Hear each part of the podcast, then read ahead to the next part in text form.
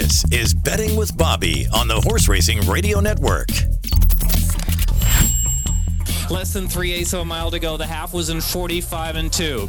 Extra heat still showing the way. Prize stamp gold mover. Kimberlata's running a big race in fourth, and Kimberlata's got some run. Left on the inside, just needs to get through down there, running fourth and three off the lead. But extra heat spurts away. 316s out in the Fritchie. Kimberlata running stoutly on the inside, trying to capture second from Prize Stamp, followed by Gold Mover. Eighth of a mile to go. Extra heat put to pressure, driving three and a half lengths with a 16th to come now from Kimberlata and Prize Stamp and Gold Mover. They can't beat the heat. Extra heat. She wins it by two and a half in 122 and three. Now, here's Bobby Newman. Good afternoon. Welcome to another edition of Betting with Bobby here on the Horse Racing Radio Network. I'm Bobby Newman here with you every Friday afternoon, 4 to 6 p.m. Eastern Time, bringing you live action from around the country, country and keeping you up on what's to date and uh, what's the news, rather, and this world of horse racing that we love. We're heading out to Santa Anita first today. We're going to cover racing from Santa Anita, Gulfstream Park, Aqueduct, Oaklawn, and Fairgrounds today. So a full docket this afternoon, and they're at the gate for race two at the Great Race Place.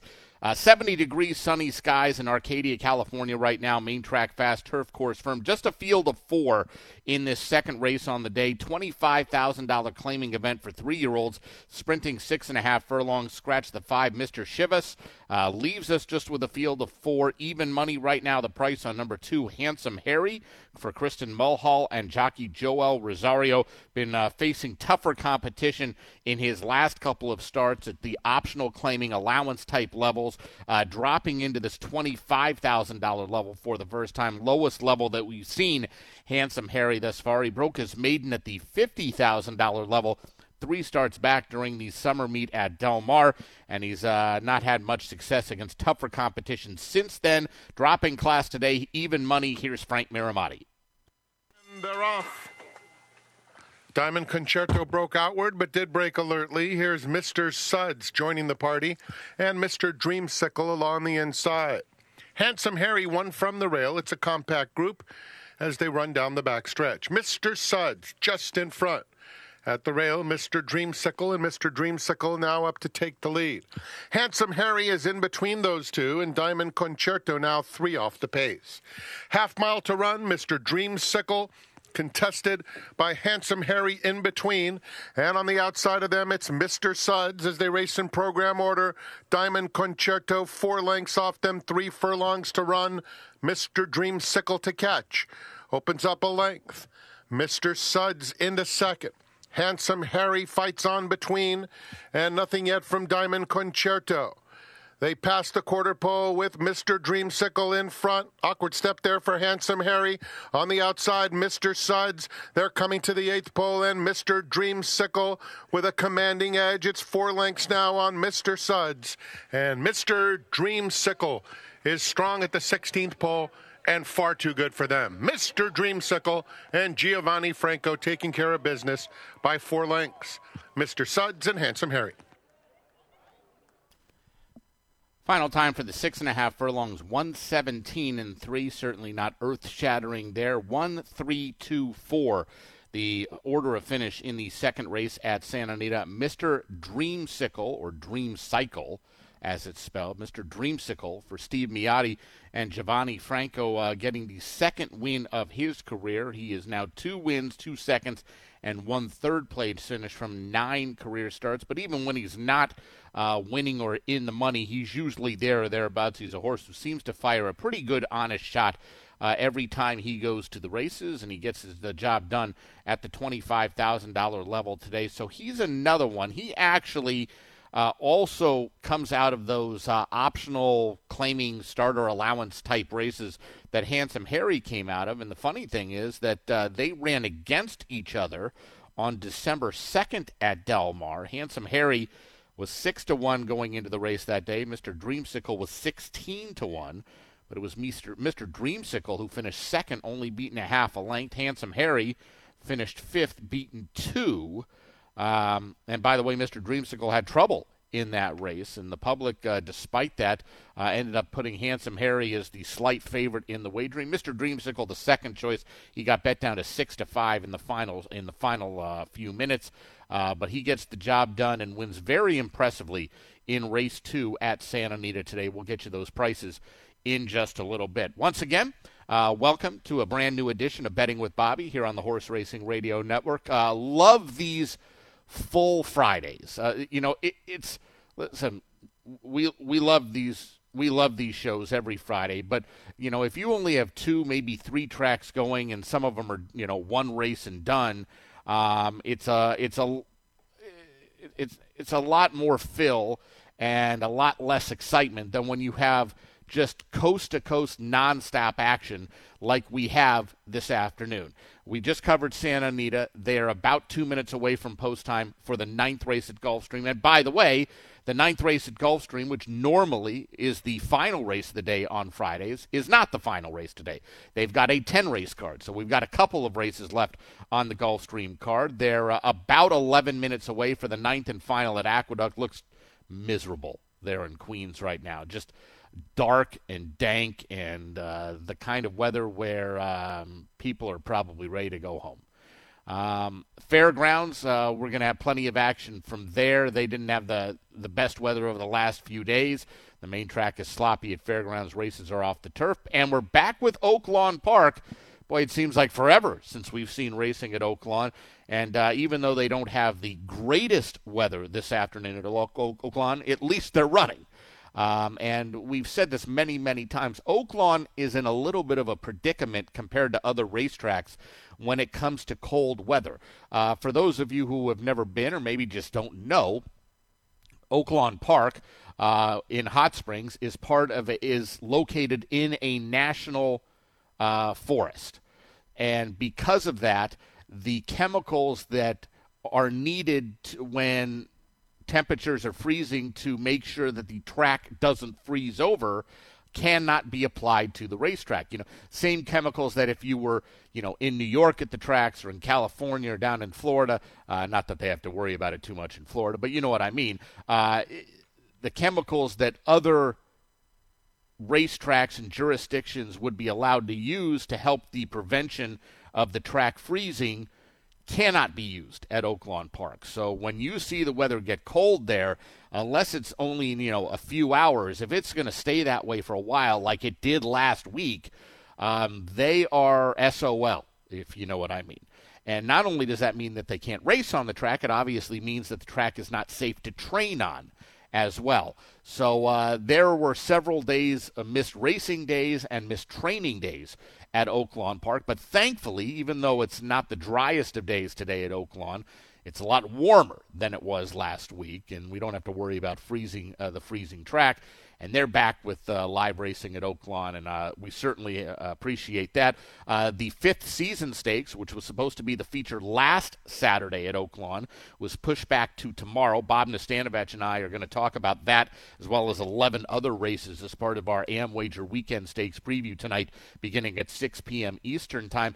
And the races that were supposed to be tomorrow at Oaklawn have been moved back to next weekend. Those include the Grade 3 Southwest, which is a points qualifier on the road to the Kentucky Derby. The King Cotton, the Martha Washington also moved back from tomorrow until next weekend as well. So uh, uh, glad that Oaklawn is back in the fold, and we've got a full card of uh, racing that we're bringing you today on Betting with Bobby. If you'd like to call the show, feel free. Number to get in, 888-966-4776. That's 888-966-HRRN. You can always email me as well. I answer all my emails, not necessarily during the show, but I will get to them. Bobby at horseracingradio.net. That's B O B B Y. All right. Speaking of Gulfstream Park, uh, let's get over to the track. 78 degrees here in South Florida. Uh, mostly cloudy skies, but the main track is fast. The turf is firm, and we're on the turf for race number nine. It's a condition claiming event. Uh, these are four year olds and up that are non winners of three races lifetime or non winners of a race since July 26th of last year. They go a mile and a 16th on the turf. The claiming tag is $25,000. Scratch numbers two and three. Still a big field of 10 going to post in here. We've got a 5 to 2 shot, a 3 to 1 shot, a 4 to 1 shot, a 5 to 1 shot. Right now, the favorite is number 5, Hot Blooded for Mike Maker and Luis Saez. This one claimed away from Carlos uh, David out of his last start, claimed for $50,000, a condition 50 claimer on the synthetic surface last time out. And he didn't really do much running that day, and now drops off the claim. Um, which Maker has done well with these dropping off the claim types. It's not like he does it super regular, but he has done it several times in the past, and he wins at about a 22% clip with these drop off, the, you know, drops off the claim. What, what? I'm wondering what way you look at those things. Does it depend on the trainer? Are you somebody who says, well, I mean, the horse fits for 40 and now is claimed and running for 25 or 32? Uh, he or she just makes super sense, or do you look at it with kind of a stink eye like I do? It's like, okay, what is going on here? Are they are they just is is this looking for a quick hitter and they're just going to come back in a few weeks and between the purse and this and they're going to make a few thousand dollars and that's fine or do they badly did they make a bad claim here and they're trying to get anything they can out of this horse i, I wouldn't worry about it as much with maker because he's done it so often um, maybe it's just my glass half empty view of everything in life which a lot of times is not a very good not a very good way to look at things. Um, it, it, it, makes me a little safer in some instances than maybe some others, but uh, you know, in these cases, it's kind of tough. You know, I'm I, I I'm I was brought up of the opinion, you know, a good claim is, is a claim that you know you want to run the horse, you know, you want to run the horse back at that level or or move him up one or two levels. Dropping one or two levels, or sometimes three levels, you just kind of scratch it and say, "Oh, oh." what exactly is going on here. Well, we're going to find out shortly. Uh, just waiting for number 12, Lights of Broadway, to complete the line. And we'll send it to Pete Aiello for race nine at Gulfstream. And they're off. From the rail, Chanso gets the first call in between horses. Bringer of Rain, hot blooded forwardly positioned today. Ridden for position is just in time for wine. Just in time for wine won't stop till he gets to the top, and he's there now from Bringer of Rain in second. Hot blooded is now third. Tartufo is fourth. Light Fury is between horses. Down at the inside, it's Chanso, a gap of two more to Cartano. Then it's Lights of Broadway ahead of a Rose for Raven, and Swing Low at the inside. On a flyer up front, just in time for wine, and Jesus Rios off the lead by five lengths. The quarter time very quick, 22 and 4. Bringer of Rain is second. Moving up to the outside, Hot Blooded is now third. Tartufo is there, fourth. Chanso at the rail, fifth. Back to sixth is the gray Light Fury. Then it's a length and a half back to the inside in Cartano. He's about eight or nine lengths off the speed now. Outside of him goes Lights of Broadway, then a Rose for Raven, and Swing Low is last. They went to half in a completely unreasonable 45 and 3. They're rolling here. Just in time for Wine, stringing them out by five ahead of Bringer of Rain second. Hot Blooded is now third, Chanso fourth. Tartufo on the outside is there fifth. Moving out the rail, that's Cartano. In between horses, it's Light Fury trying to run home from the back. Lights of Broadway. A Rose for Raven ahead of only one, and that's Swing Low.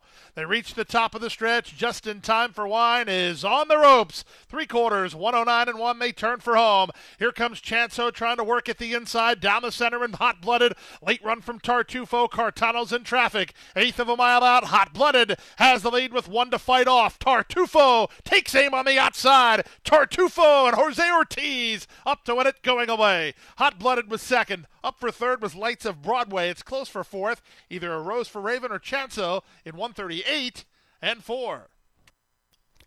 Unofficially 8 5 12 in the ninth race at Gulfstream Park. The gray seven year old Tartufo, son of Creative Cause, uh, getting the third win in his career. He's a horse who's only had 20 starts despite being a seven year old, but uh, back onto the turf today. That is his first ever win on turf. He had never hit the board in three prior tries running on grass, but trainer Carlo Vaccarezza uh, obviously thought that uh, he did have some grass ability, and he certainly had a closing t- kick today under Jose Ortiz.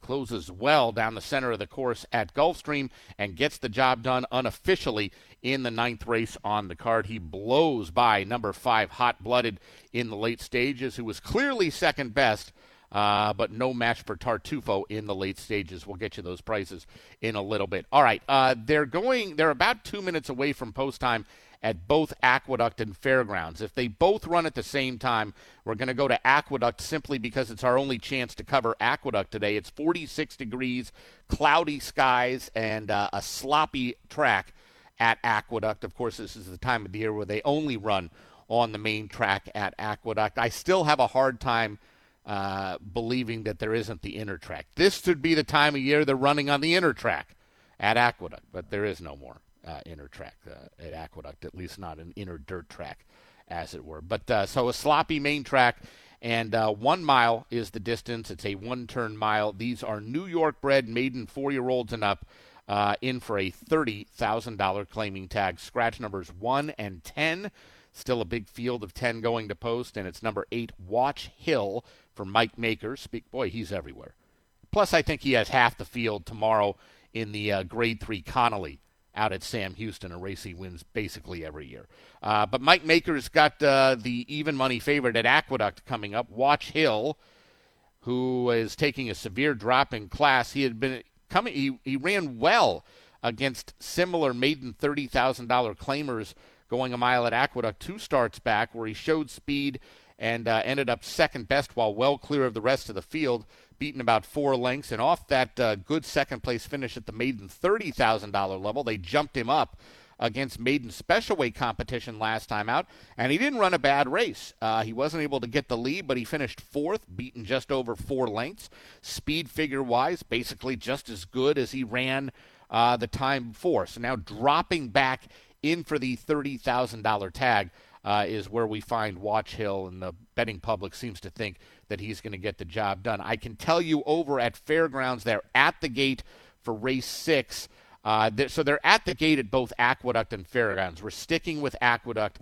Uh, we will get plenty of coverage from Fairgrounds later on during the show, but uh, since this is our only chance to cover Aqueduct today, we're going to stick with them. By the way, if you're watching or, or, or if you're wanting to wager on the Fairgrounds today, they're off the turf all day at the fairgrounds, and they've been having showers uh, all morning, and I think they're going to have more this evening. So uh, the sixth race, which is at the gate right now, has actually been moved from the turf to the dirt, and the distance changed from seven and a half furlongs to a mile. But we're going to stick at Aqueduct for the ninth and final on their Thursday. I'm sorry, on their Friday card, four to five now. The price on number eight, Watch Hill, who's taking that severe drop in class. Second choice in the wagering is number 11, Money for Nothing, 0 for 10 coming into this race today, um, but ran third against maiden $30,000 claimers last time out, going seven furlongs.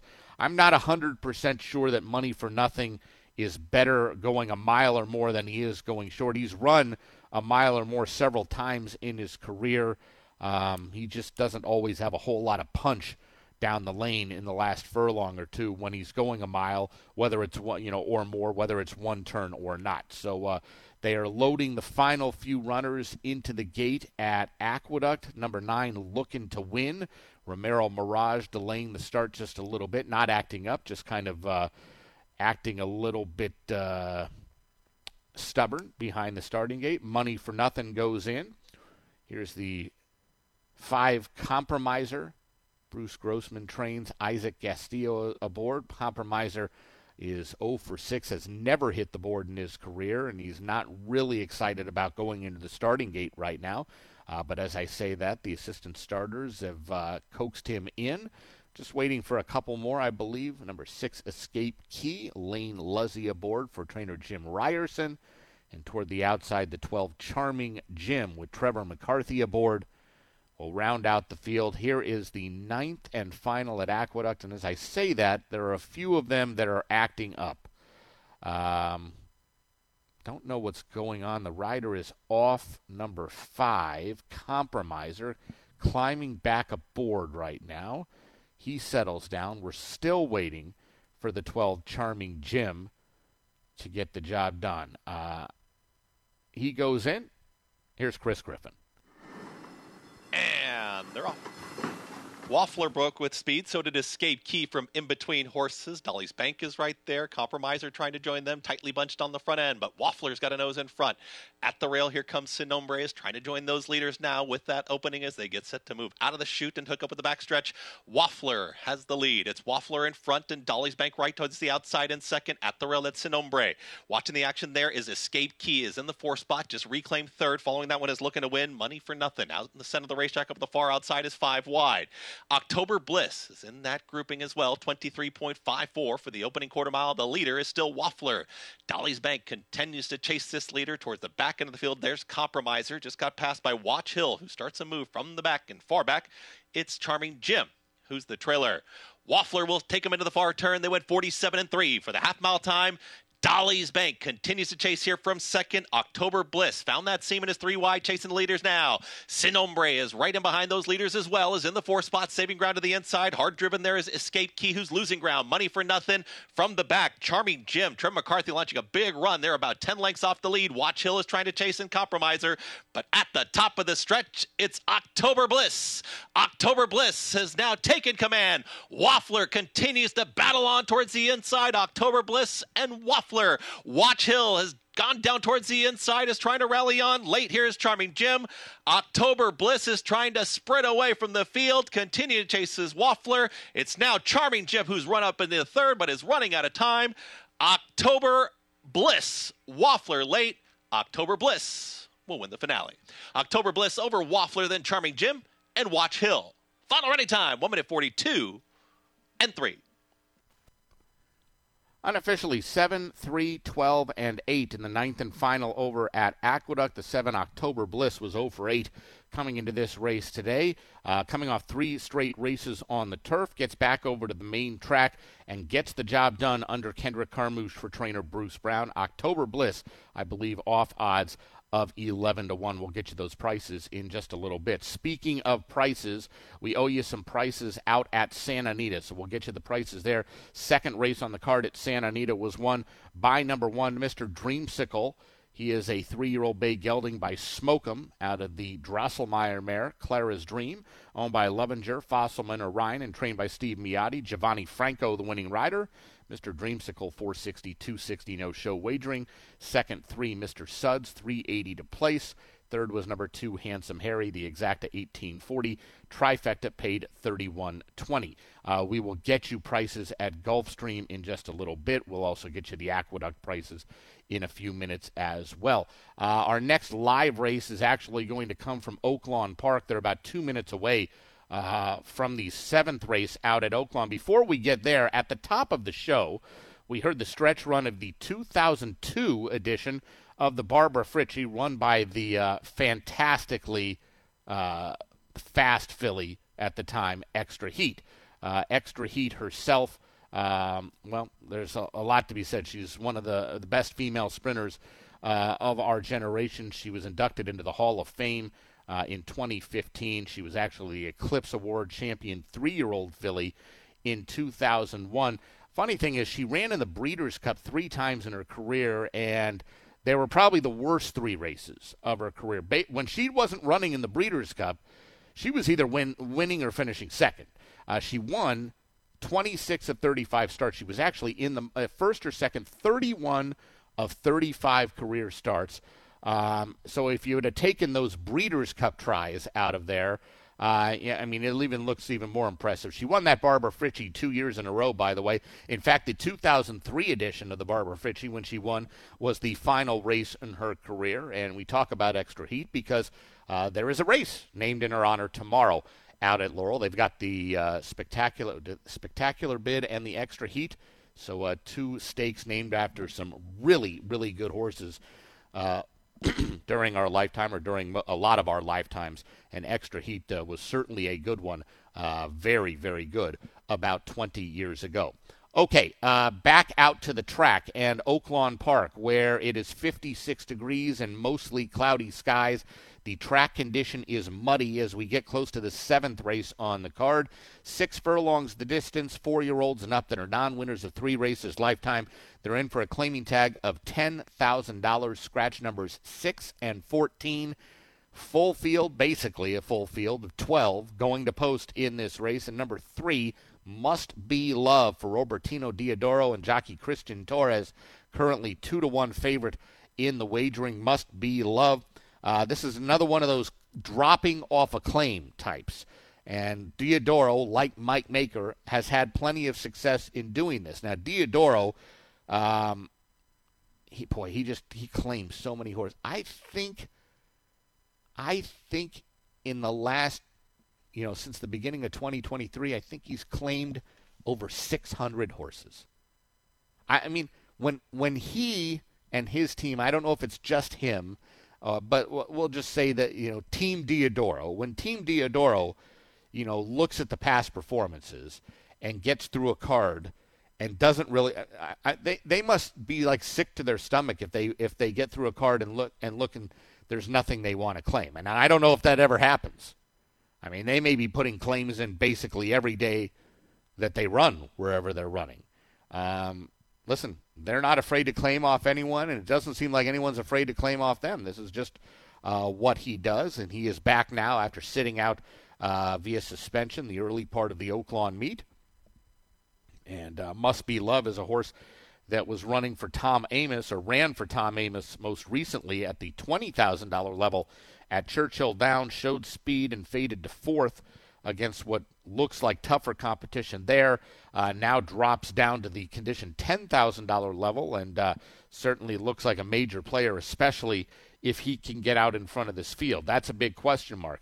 Mr. Sharpie's a horse who has a lot of natural speed. Uh, the nine Warhorse West, who's a big long shot, tends to be forwardly placed. Mo Choctaw goes to the lead basically uh, every other time that he goes to the races. I would think he would be a major player, at least as far as vying for the early lead as well. So we'll see what kind of trip the favorite Must Be Love gets in this race. If he clears this field, he is going to be a major player in the race. Now, he's not a horse that – has to have the lead to still run okay. He's just not a horse who normally passes other horses. He might, you know, he's a horse at some time at some points who's sat second or third and kind of run second or third all the way around the track, but he's not a ground gainer. Uh, for our good friend Mike Battaglia, gaining ground. He's not a horse that's going to be gaining ground very often. So we'll see if Must Be Love can get out in front of this field, and if not, if it sets it up for uh, a little bit of a price uh, coming from off the pace, because there, uh, uh, aside from Must Be loved, there looks like a lot of quote unquote cheap speed in this race, not horses that uh, are in the race just to basically bother the other speed. Not that they're entered for that, but you know what I mean. From a handicapping view, it looks like that's what they may be doing. So the last few runners are be loaded in for now for the seventh race at Oaklawn Park. Here's the seven rack a tap tap for Michael Hewitt and Joseph Bealmear. And um, toward the outside, number 13, Cartel Queen, who drew in off the also eligibles list with Francisco Arrieta aboard. Cartel Queen dropping from the allowance and uh, higher level claiming ranks down into this condition claimer to huge drop in class, really, for Cartel Queen, who. Uh, I can't even really tell what her running style is. She is a mare facing the boys. I can tell you that. And uh, she's drawn well on the outside. They're all in. Race 7, Oaklawn. And uh, Laroff. Uneventful break for all the runners. Mr. Sharpie up on the pace today as a share of the lead with Mo Choctaw. They're together, and Roman Giant has to slam off the brakes. Is back in the third position. Cartel Queen joins him. So does Must Be Love down the backstretch. Stellar Tap, the gray horse, is next. He's running five lengths off the pace with Invariably. They're four lengths clear of Hollow Point, Warhorse West, and a three deep Galactic Empire. Chelsea Dagger is second to last, and Rack a Tap Tap has no early speed, is well out of it as they round the far turn. Mr. Sharpie, the pacemaker with three furlongs left to go. It scampers away to a length and a half lead. Must be love following him. Takes the second position. In the third spot, Stellar Tap trying to get rolling with invariably. Cartel Queen's getting into it as Mo Choctaw's dropping back and is being eased up at the top of the lane. Invariably coming up to challenge Mr. Sharpie. Must be loves in it. Cartel Queen, Stellar Tap between horses fighting on gamely. Here's Stellar Tap the Gray moving up strongly. Invariably trying to move with him as Must Be Love weakens third, 16th to go. Stellar Tap diving to the lead, pulling away decisively, and Stellar Tap wins it in the mud, going away by two and a half. Invariably was second, photo for third, Cartel Queen, and Must Be Love. Looked like unofficially 8, 1, 3, and 13 in the seventh race at Oaklawn Park. Stellar Tap son of Tapit for trainer Steve Asmussen and his son jockey Keith Asmussen, getting the win going away. This is a horse who, uh, unlike the others who was dro- who were dropping in class, moving up in class. Claimed for 7,500 out of a race at Louisiana Downs last time out. Moved up to the condition $10,000 level today and gets the job done. That was the first time in four career starts that Stellar Tapit even hit the board on an off racetrack. He loved the muddy racetrack at Oaklawn today, and he scores at odds of 9 to 2. We will get you those prices in just a little bit. Over at Santa Anita, they are approaching the starting gate for the third race on their card. And the third race on the card at Santa Anita, distance of six furlongs on the fast main track. These are four year olds and up, non winners of three races lifetime, and they run for a claiming price of $25,000. Field of eight, no scratches or rider changes in here, and no heavy favorite in the race as well. Number three, Elector, is the mild favorite uh, at three to one, and just as I say that, he ticked up to seven to two. So Elector now the second choice for trainer John, uh, John Sadler and jockey Kaz Kimura coming off uh, poor efforts against allowance optional claimers and then a poor effort at the $25,000 level. So now dropping into a condition $20,000 level. This is a horse, Elector, who actually ran in the grade two triple bend last year and was 7 to 2 in that race against horses like American Theorem and Get Her Number, and somehow has worked his way all the way down to a condition $20,000 level, and he's not even favored in the race right now. So he has really, really gone the wrong direction. The favorite at this point is number eight, Tangled Up in Gray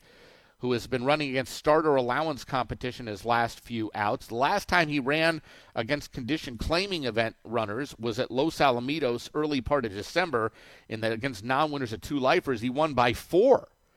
Now that is Los Alamitos, which is not nearly as good generally as what you see at Santa Anita and Del Mar. Um, and it is non twos as opposed to what he's running in here, which is non winners of three. But uh, big drop in class for Tangled Up in Gray, and a big change in the morning line. He was 15 to 1 on Jon White's morning line, and Jon White is pretty sharp. He usually gets these uh, pretty close to where they're supposed to be. Uh, but obviously, the betters are seeing something that uh, Jon White did not see.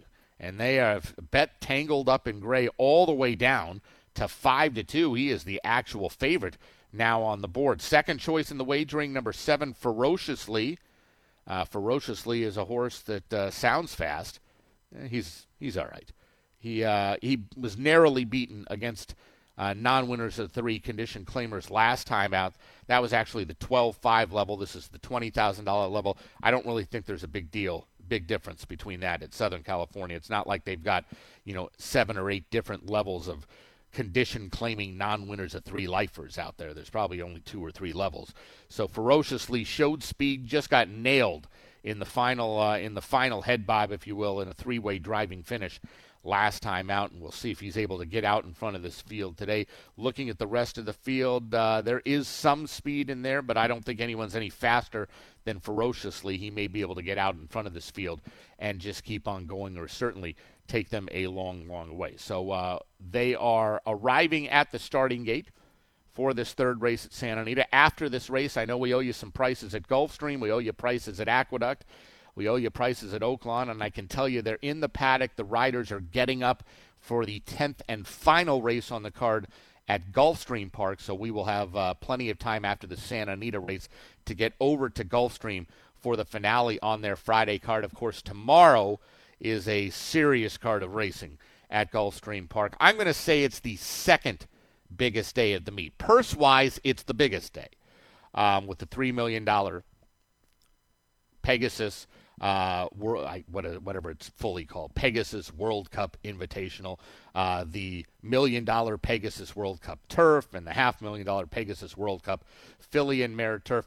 Uh, Florida Derby Day, I still think, is the biggest day uh, on the card. They're both these multi stakes days where they have you know, tomorrow there's seven graded stakes and all on the card, and uh, it's a day where you know if you're at going to Gulfstream, you're going to get charged a whole lot of money to be there, and there's going to be a whole lot of people there. But they are going to put on a good show, and it's supposed to be a great, a great weather tomorrow afternoon here in South Florida. So looking forward uh, to that card tomorrow. Uh, deep diving into a lot of those races. I actually really, really like a horse in one of the stake races tomorrow. I'm gonna I'm gonna give it out as my best bet on the AmWager Weekend Stakes preview a little bit later. Don't want to get don't want to talk about it too much now and, and, and ruin it, but I, I, like a race tomorrow a lot uh, out at Gulfstream Park.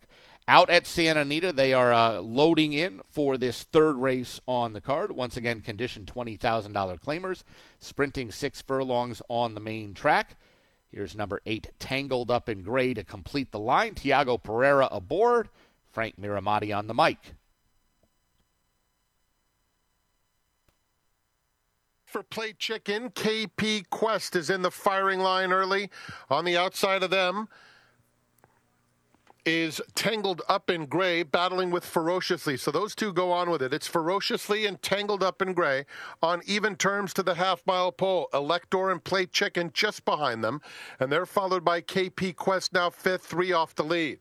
Elevado, Buck Owens second to last, and Too Much Info trails into the far turn and it is ferociously battling with plate chicken, tangled up in gray just outside of them. Elector fourth with three to make up. Elevado, Buck Owens, de Gray has made some headway to be within four of them while wide. Then it's another three back to KP Quest and too much info is the trailer. It's ferociously the leader. Buck Owens continues to rally on the outside. Tangled up in gray. Elevado trying to get through a very narrow opening inside Plate Chicken and Elector, but it's Buck Owens who storms to the front at the 16th pole and Buck Owens pulls away late. Buck Owens and Hector Berrios will win by three lengths. Elector second, tangled up in gray in front of Ferociously and Elevado. Unofficially 6 3 8 7 in the third race at Santa Anita. Number 6, Buck Owens for Martin Valenzuela Jr. and Hector Berrios getting the job done, covering the six furlongs in 111 flat. Oh, you some prices from around the country starting over at Gulfstream Park, where the ninth race on the card was won by number 8. Tartufo, seven-year-old Greyer roan horse by Creative Cause, out of the prized mare Sterling Bridge, owned by J&J Stable and Nicholas Vaccarezza. Carlo Vaccarezza, the trainer, Jose Ortiz aboard. Tartufo paid $18, 720 and 520. Second five, Hot Blooded, 360 $3. Third 12, Lights of Broadway, 620 to show. Fourth number 11, A Rose for Raven. The Exacta paid $52. The Trifecta paid $118.55. The dollar superfecta, $3,047.90. Uh, final race on the card today at Aqueduct was their ninth race, and the winner was number seven, October Bliss. He's a four year old chestnut gelding by Destin out of the Indian Charlie Mare, or Destine, out of the Indian Charlie Mare Little Brave, owned by Martin Harrigan, trained by Bruce Brown, ridden to victory by Kendrick Carmouche. October Bliss paid 24.80, 12.60, and 7.70. Second three Waffler 880, 490. Third 12 Charming Jim 870 to show. Fourth number eight Watch Hill. The exacta 171.50. The trifecta $1,128. Dollar Super paid 7856 dollars We will get you prices out at Oaklawn Park in just a little bit. But we need to get out to Gulfstream Park now as they are approaching the gate for the 10th and final race on the Friday card. Six furlongs the distance on the main track. The main track is fast. This is an allowance event for Florida bred three year olds that are non winners of one other than or non winners of two races, lifetime scratch numbers one, three, and five. Field of seven going to post, couple of them vying for favoritism. Number two, Roar Ready Number eight, Sound of the Beast. Roar Ready Ruben Sierra and jockey Leonel Reyes coming off a five length maiden score in his most recent start. He's run well in all three of his career starts. Number eight, Sound of the Beast is, tried the inaugural stakes at Tampa Bay Downs in his most recent race, and he was only four to one in that race. And uh, he just didn't have a whole lot of punch down the lane. In fact, his last three races have all been against uh, stakes competition. He does get Lasix for the first time today. Uh, so does Roar Ready. So th- you know this is that screwball thing uh, with HISA and with these tracks where somehow they've figured out that you can't run on Lasix if you're a two-year-old but you can run on Lasix if you're a three year old, unless you're a really good three year old and you're in a stake race, then you can't run on Lasix anymore. And as you know, it, it, it more of the this game makes no sense. Some of these things, and I don't know why nobody asked these questions. Is Lasix okay or is it not okay? How is it okay for some three year olds but not all three year olds? And not good for two year olds but okay for four year olds? It, it's it is what it is. So every every horse in this race, for the most part, looks like a first-time Lasix user, with the exception of number seven, Mighty Mekong, who has already run once as a three-year-old in his career. But they are uh, approaching the starting gate for the finale at Gulfstream. As I say this, it looks like they're gathering behind the gate, but they're not going to the gate. This is the uh, this is the uh, kind of like I, I, don't know if they're waiting for a horse to catch up or they're doing the old Caliente shuffle, uh, which is something when when Agua Caliente Racecourse in Tijuana used to have thoroughbred racing, um, and of course there was no uh, account wagering or anything like that. You know, you were betting on if you were at the track or at one of the OTBs throughout Mexico. Um, you know, and they'd have one pick six and like one or two pick threes or something, they would drag and drag and drag. And basically, uh, and they would make no, it, it, wouldn't even look like they were trying to hide it. It wasn't like they were keeping the horses uh, three eighths of a mile away from the gate and just making a slow walk, you know, and, and getting there four or five minutes behind. They'd get to the gate on time and then just kind of walk in circles behind the gate for what seemed like forever. What seemed like forever. And uh, the, our friends at Gulfstream started doing this a few years ago, and they're not the only ones who do it. They've just perfected it. They drag better than anyone as far as that goes. There are other few. There are other tracks out there who uh, who don't care what the post times are. I will say this. So what Gulfstream does, and it's very interesting, is they will still have the post whatever post times they've listed, you know, on the overnights and in the entries they will those will remain the post times. They just won't actually get to the gate and run at those times. But then instead of having, let's say, once the race goes official, 22 minutes to the next race, they'll only have 16 minutes to the next race. But they don't really have 16 minutes to the next race. That just shows it makes it looks like you know that they're running at the right time, but it's uh, uh, it's it's not the way it is. So. Uh, they are arriving slowly to the starting gate at Gulfstream. You know what? While they're doing this, um, I'm a, I'm not one to uh, to comply with uh, their shenanigans here. Let's see what else we got. Can we get you some prices while this or that? Nope, they've actually gotten to the gate. So uh, I guess that's good. They've gotten to the gate over at Gulfstream Park, and this is the finale on the card at Gulfstream. Six to five currently the price on number two, Roar Ready. Second choice remains number eight, Sound of the Beast, for Rohan Crichton and uh, Eclipse Award winning jockey, Irad Ortiz Jr. Uh, everyone else would be a double digit payoff if they get the job. At least, I should say, there's even a 60 to 1 shot in the field. But uh, everyone else would be a nice payoff if they got the job done. And the final ones are going in for this finale at Gulfstream Park, which means that they are satisfied that They've gotten every dollar that they think they are going to get. Just waiting on number 10, Lightning Clouds, or Lighting Clouds, I should say, who is that aforementioned 60 to 1 outsider. Lighting Clouds uh, coming off back to back tries on the synthetic track and now getting back onto the main track at Gulfstream Park. Goes in toward the outside gate. Pete Aiello has the rest of the load and the call. And runners away. Off last, roar ready. Quick start for Louis the Sun King, who heads off for the early advantage. Moving to him as Lighting Clouds. Away in third is Holiday Pay. Sound of the Beast is in the red. Roar Ready's trying to find room toward the rail. Just ahead of him, Pure Class. The early trailer is Mighty Mekong. They make their way to the half mile point. Louis the Sun King and Jose Ortiz on top, half a mile out. They lead by a length and a half over Holiday Pace second, Lighting Clouds third. Sound of the Beast is fourth and starting to improve. Down inside, Pure Class, a gap of two more to Roar Ready's a long way behind, and the trailer is Mighty Mekong. They round the forward turn at the 5 16ths. Louis the Sun King trying to go down the road in here. Pure class toward the inside. Sound of the Beast is angled for racing room. He's in tight. Trying to run home from the back is Mighty Mekong. Down at the rail is Roar Ready. They pass the half and 45 and 2, and they're at the top of the stretch with the advantage. Louis the Sun King taking aim now as Pure Class looking for a rail run is Roar Ready over the top in Holiday Pay. Eighth of a mile to go with the advantage now. Pure Class by two from between horses. Roar Ready trying to get into second second, but it's Pure Class in front, and Pure Class will get the job done. I think Roar Ready did rally into second, but it's close for third between Sound of the Beast and Pure Class with final time for the race, a minute 11 flat.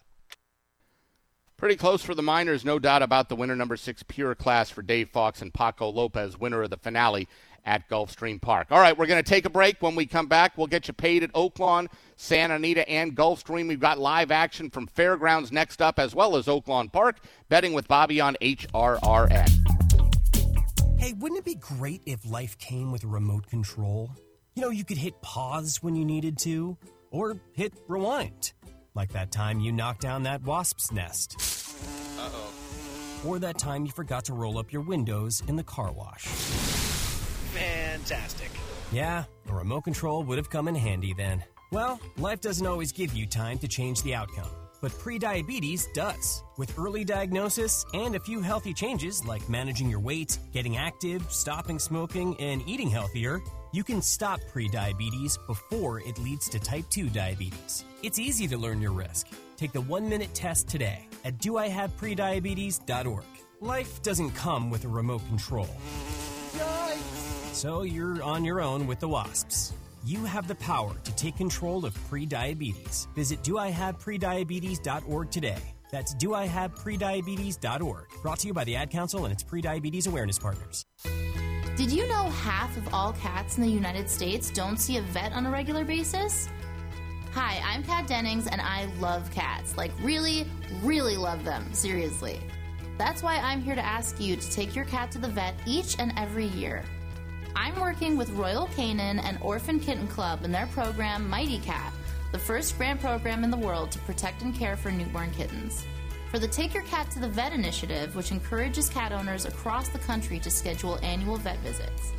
Since it's tricky to decode our cat's behavior, it is super important to collaborate with your veterinarian to uncover any potential illnesses and learn the signs that something could be wrong. As pet owners, it is our responsibility to make sure cats of all ages have a chance to live a full and happy life by providing the care they need and deserve. Visit orphankittenclub.org forward slash mighty cat to learn more.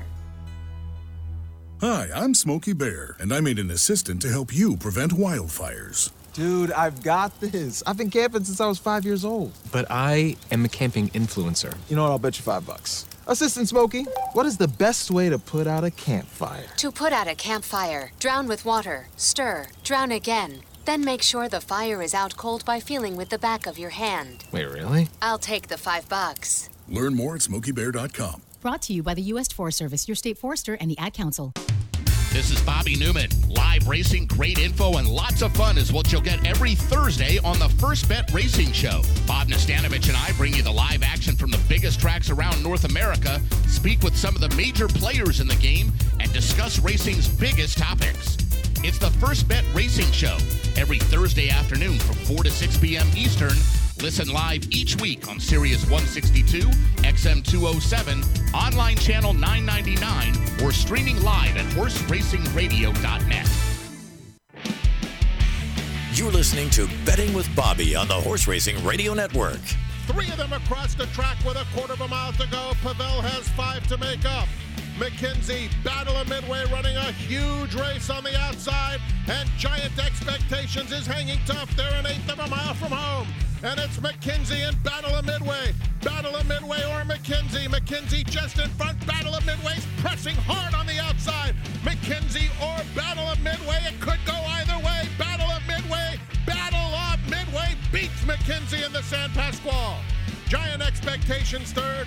Pavel was fourth. Welcome back. Frank Mirahmadi on the call 2019 edition of the San Pasqual, won by Battle of Midway. This year's San Pasqual is tomorrow at Santa Anita. Right now, though, we head over to the fairgrounds. They're loading into the gate for the seventh race on the card. Main track is sloppy, scattered showers all afternoon in New Orleans. Six furlongs the distance of race seven. It's an allowance optional claiming event for Louisiana bred fillies and mares, non winners of four races lifetime, or in for a claiming tag of $35,000. Here's John Dooley on the mic. And they're off, and again, Spirited Beauty broke slow, drifts back to last. Fast start for Lake Marie, who comes charging out for Marcelino Pedroza Jr. Nearest the inside is Michelle's Little Star in the orange cap, who's right there for Reylu Gutierrez. It's Lake Marie, who edges in front of Michelle's Little Star. Bell out now on the move for Olaf Hernandez has the black cap. CJ McMahon and Free Drop Annie running in fourth. Four lengths off this leader, Lake Marie, who leads the dash past the half mile. And with Corey Lanerie, after yet again breaking slow, Spirited Beauty trails the Mares sprint the quarter 22.09 seconds. They roll to three furlongs from home, and here's Bell out to the attack. It's Bell out up to Lake Marie as they vie for it coming toward the quarter pole on the inside Lake Marie. Bellout on the outside, and they take this for home. While five clear from Michelle's Little Star pulled to the outside. Free drop Batty and Spirit of Beauty looks to rally with the rail as they come past the quarter pole. Half mile in 45.66 seconds. It's Bellout. Lake Marie, she's back to second. Bellout uh, edges toward that rail for Olaf Hernandez. Lake Marie and Spirit of Beauty continues to charge hard on the outside. They come past the 16th. It's Bellout chased all the way home by Spirit of Beauty, and here she comes. Bellout and Spirited Beauty at a time. Bellout prevails over Spirited Beauty. Michelle's Little Star third, then Lake Marie and Free Drop Maddie in 111.91. Unofficially 4 5 2 6 in the seventh race at Fairgrounds. The four Bellout, who was very tired down the lane. Wire came just in the nick of time, and the daughter of Flat Out gets the job done, and that is her sixth career win. She goes off as the heavy favorite at even money. Uh, owe you some prices from over at Oaklawn, so we'll get you those right now. And at Oaklawn, the seventh race on the card was won by number eight Stellar Tap.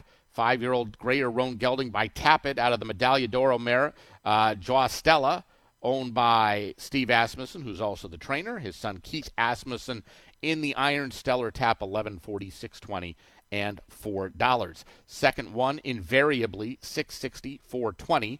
Third three, Must Be Love, 340 to show. Fourth was number 13, Cartel Queen. The exacta paid $70.80. The trifecta $80.50.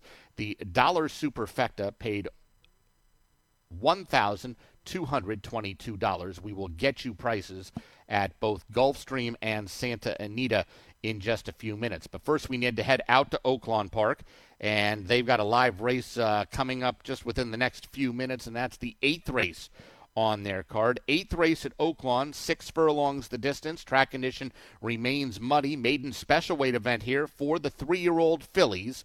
And we've got a big field. Scratch numbers 1 and 11. Still 10 of them going to post in this race.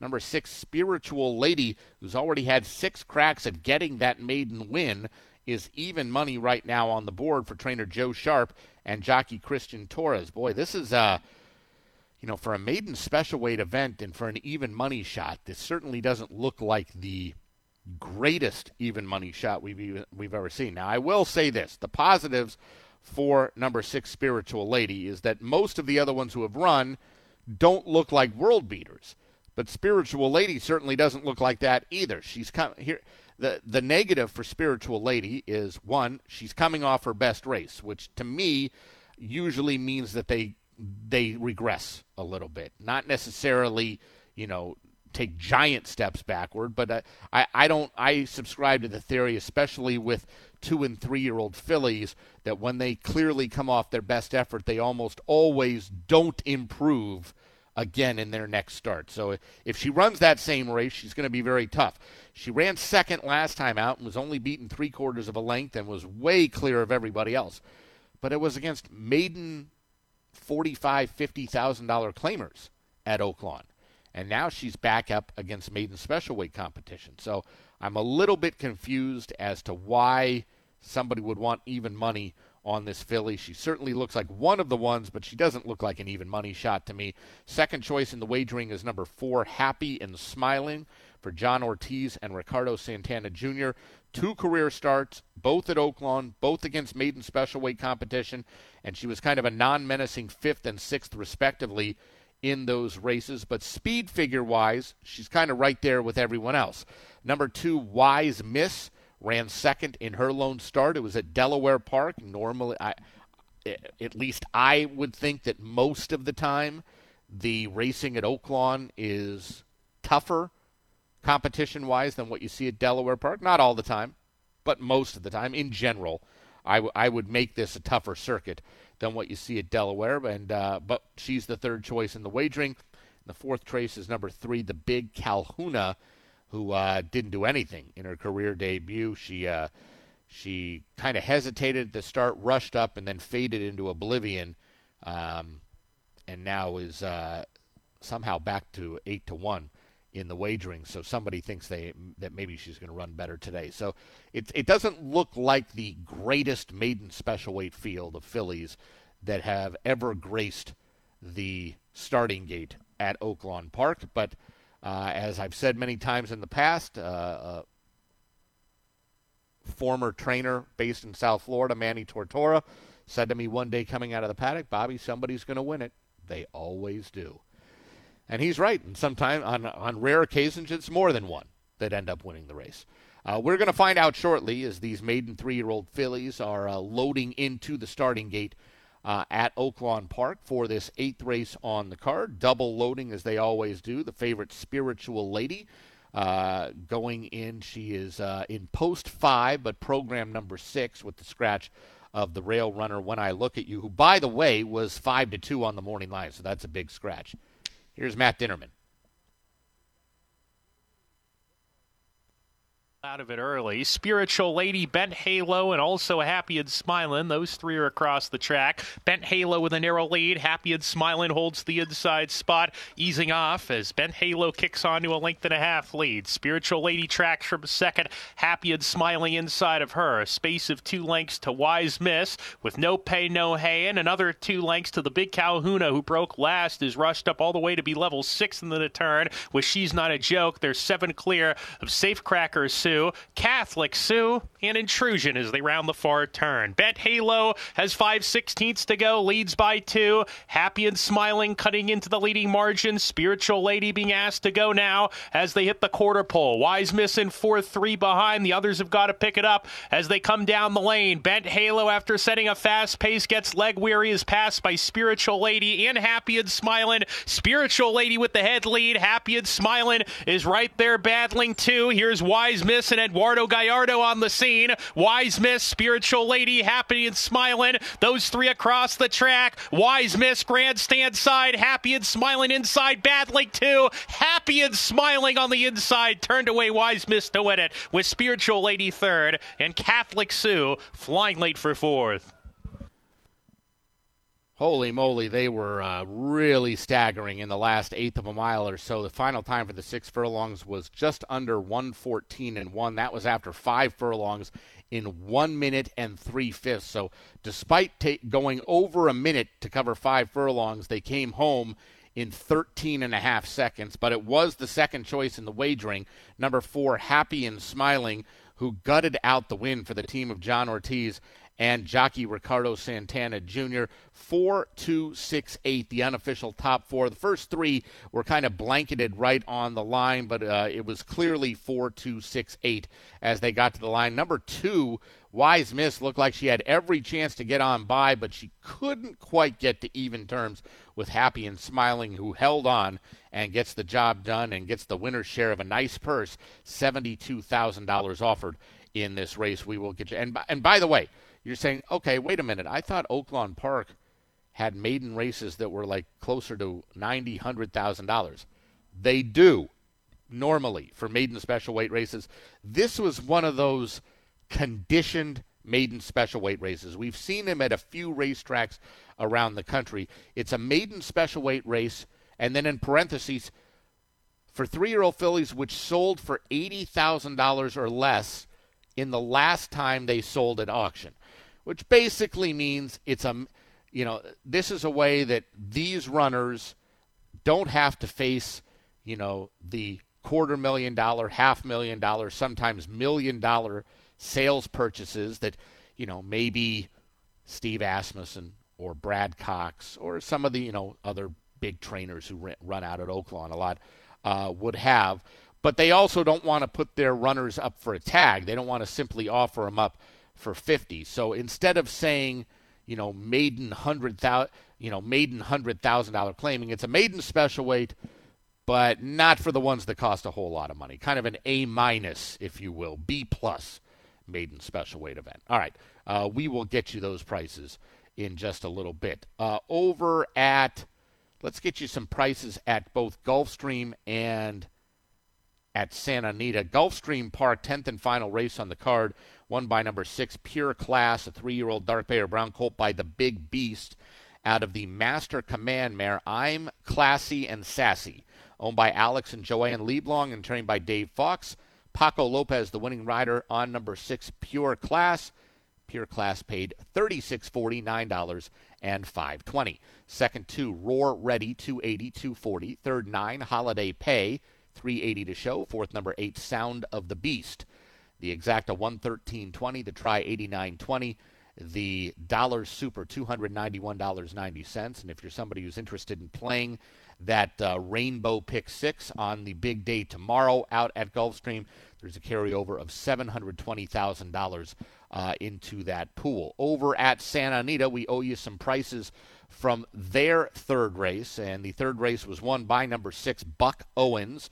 Four-year-old Gray or Roan Gelding by Grayson out of the old topper mare Rose, owned by Moharo Racing or Carlos, and trained by Martin Valenzuela Jr. Hector Berrios, the winning rider on Buck Owens who paid 1060 460 and 320 second three elector $7 420 third eight tangled up in gray 320 to show. Fourth number seven ferociously exacta 8760 the try 383.80 dollar super $531 and 10 cents we will get you the prices out at fairgrounds in just a little bit we need to get out to santa anita though because they are actually getting close to post time for the fourth race on the card. This is a maiden special weight event for Cal-breds that are four or five years old. They are going to go one mile on the turf.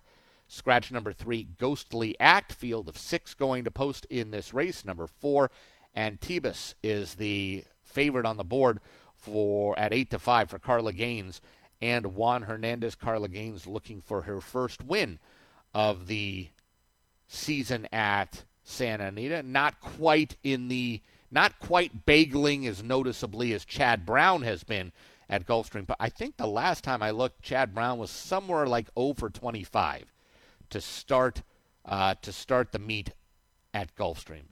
Uh, I would expect both Chad Brown and Carla Gaines to get out of out of the funks that their barns are in right now. Carla Gaines overall probably wins about 12, 13 percent of her races, and Chad Brown, of course, uh, wins over 20 percent of the time. Most of the time, but it's not working out very well for either of those barns right now. Antibes uh, has run on the turf four times already to start his career, and he's run decently in all four of those races. Last time out, he battled for the lead going a mile and got a little bit tired down the lane, ended up finishing fourth, beaten some three lengths. Now, interesting note about that is horses who were second and third ahead of him that day Maxville and Ghostly Act are both in this race again. Well, I should say Ghostly Act was in the race. He was the one that was scratched. Maxville was almost 50 to 1 last time out when he finished in front of Antibes, and uh, he's still not getting a lot of respect. He's 7 to 1 right now on the board, the co longest shot in the field. So the the obvious question is, well, if you like Antibes at 8 to 5, why wouldn't you like Maxville a little bit at seven to one. Obviously, you know the public likes something about them. Uh, you know, one a lot more than the other one last time out. Um, but are are we thinking that Antibes is just capable of a lot better than what he showed? Do we think Maxville will regress badly uh, off that second place finish. Speed figure wise, he kind of looks like he's right there uh, with Antibes. So uh, I'm a little bit confused. In fact, so Maxville finished ahead of Antibes last time out by about a neck. They ran against each other the time before, and they were only separated by a half a length. Seems like strange odds right here. You know what it is? I, I think people in general, bettors in general, once they see horses that start to look like professional maidens, and I don't know if Maxville's at that point yet. He is 0 for 9 coming into this race, but compared to 0 for 4 with Antibes, uh, Maxville certainly, you know, he's he's had a lot of chances coming into this race, but listen, uh, none of these look like world beaters in here.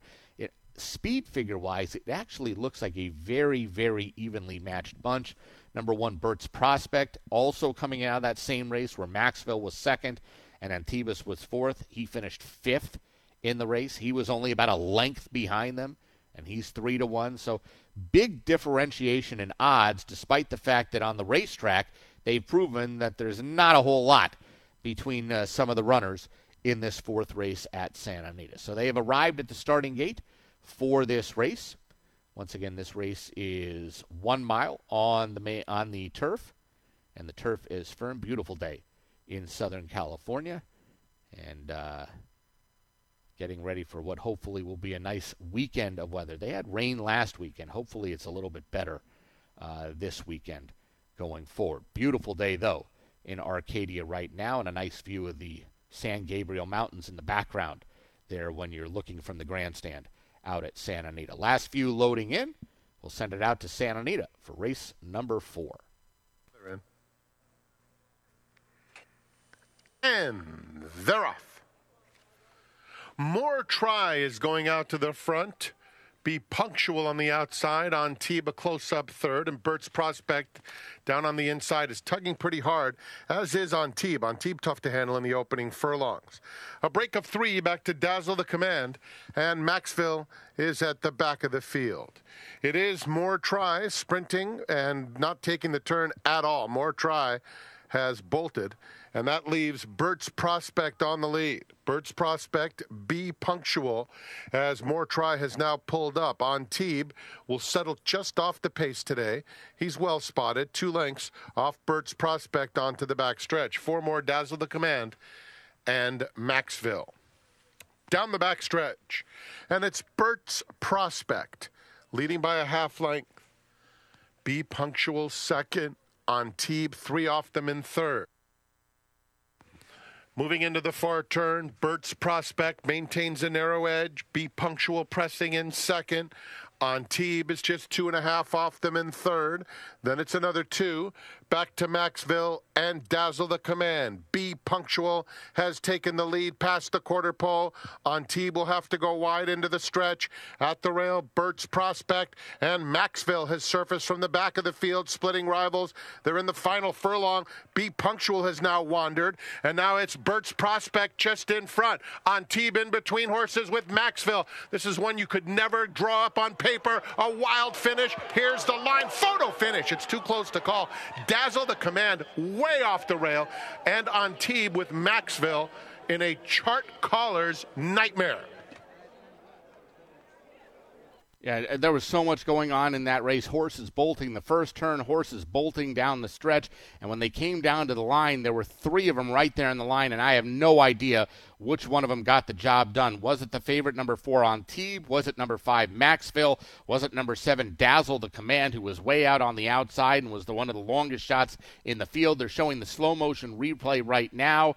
These three coming to the line, and no idea. Absolutely no idea vi- inches either way between numbers four, five, and seven. We'll get you those prices in a little bit. Speaking of prices, we owe you prices out at the fairgrounds for the seventh race on their card. Number four, Bellout. Uh, was the winner. She's a five-year-old bay mare by Flat Out out of the My Friend Max mare, My Friend Bell, owned by Pendleton Larson Jr., trained by Courtney Dandridge Jr., and ridden by Olaf Hernandez the only. Bell Out returned 420, 280, and 210. Second five, Spirited Beauty, $3, 220. Third two, Michelle's Lil Star, 260 to show. Fourth number six, Lake Marie. The exact at 1220, the trifecta $7.85. The dollar super paid $44.70. We'll get you prices from uh, out at Oaklawn Park and Santa Anita once the Santa Anita prices become official. Uh, as we came out of our last break, we heard the stretch run of the 2019 edition of the San Pasqual. The Grade 2 San Pasqual is the featured event tomorrow out at Santa Anita and one of 12 races that Bob Nastanovich and I will cover during the upcoming AmWager Weekend Stakes preview that starts about 50 minutes from now. Uh, San Pasqual has had some really good horses over the years. It's a race that began in the mid 30s and really some of the who's who in racing, especially out in California, have won the race, especially in the last 50, 60 years. Uh, olden times, Native Diver, Ack, Nodouble, some of the ones uh, that I know won the race. Flying Paster was a great one that Chris McCarron rode. Uh, Precisionist, one of my favorite horses of all time, won the race uh, in 86. Criminal Type and Farma Way were uh, two of four back to back to back to back winners for trainer Wayne Lukas in the late 80s, early 90s. Alphabet Soup who, of course, uh, was a Breeders' Cup hero one year, got the job done. Silver Charm in 1999 won the race. And uh, more recently, horses like California Chrome and Accelerate got the job done. And Newgrange is back to defend his title in this year's edition of the uh, of the San Pasqual that goes tomorrow. As far as Battle of Midway goes, uh, well, he's known for a few things. The bad is that uh, unfortunately he was injured very badly in a workout uh, following the San Pasqual victory in 2019 and had to be put down. Uh, he was a horse trained by Jerry Hollendorfer, and it was right there when all the stuff was going on at Santa Anita, and horses were getting hurt. It seemed like left and right. And uh, Jerry Hollendorfer, you know, in the eyes of the Santa Anita people, was the devil, and all these kind of things. But Battle of Midway was a very, very good horse uh, who won uh, eight of his 16 career starts. He made over a million and a half dollars uh, in his career. But what you may not have remembered, and by the way, he ran third in the Kentucky Derby when he was a three year old. What you may not have remembered about Battle of Midway was that he was retired after his three year old season and to be a stallion. And as it turned out, and he got like 60 mares in full. Um, but overall, uh, he had trouble um, meaning he was.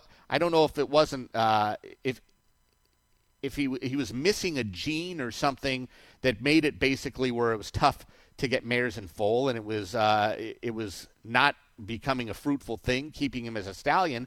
So he was brought back into training um, after failing as a stallion, or not failing, but not producing as much as they ought, and he he was brought back for the the second half of his four year old campaign and into his five year old campaign, and he was very very good when he came back. So it was a fantastic training job by Jerry Hollendorfer at getting him to come back and be uh, as good basically as when he left, and maybe even better speed figure wise. And let's not forget he was also a winner of the Breeders' Cup Dirt Mile. Um, in what they thought was the last start of his career when he back in 2017 and before he uh, came back after the unsuccessful stallion career. So, Battle of Midway, a San Pasqual winner. This year's San Pasqual is tomorrow at Santa Anita. All right, we're going to take a break. Uh, when we come back, we are going to get out to the track. They're about five minutes away from the eighth race at Oaklawn. We owe you prices at both Fairgrounds and Santa Anita as well. This is Betting with Bobby on HRRN. Retirement can be scary, but only if you're not prepared. That's why AARP created thisispretirement.org. Because unless you've already retired, you're in pretirement and you still have time to plan. Learn about retirement savings options, potential tax breaks, and how you can build savings over time. Visit thisispretirement.org for free resources to help you customize your action plan and feel the retirement fear disappear. Brought to you by AARP and the Ad Council. Did you know that when you make time to do three simple things each day with your children talking, reading, and singing you're helping to shape and strengthen their brains for the years to come? I'd love to look at the pictures in a book and notice little details about the characters. I pause along the way to ask my child to wonder about how they might feel. When you ask open ended questions like, What do you notice? or What do you think will happen next? You're inviting them to be curious. All these rich conversations help develop both their vocabularies and their thinking skills. And it's a great way for you and your child to bond and discover the world together. As a father, helping my child is the most important thing to me.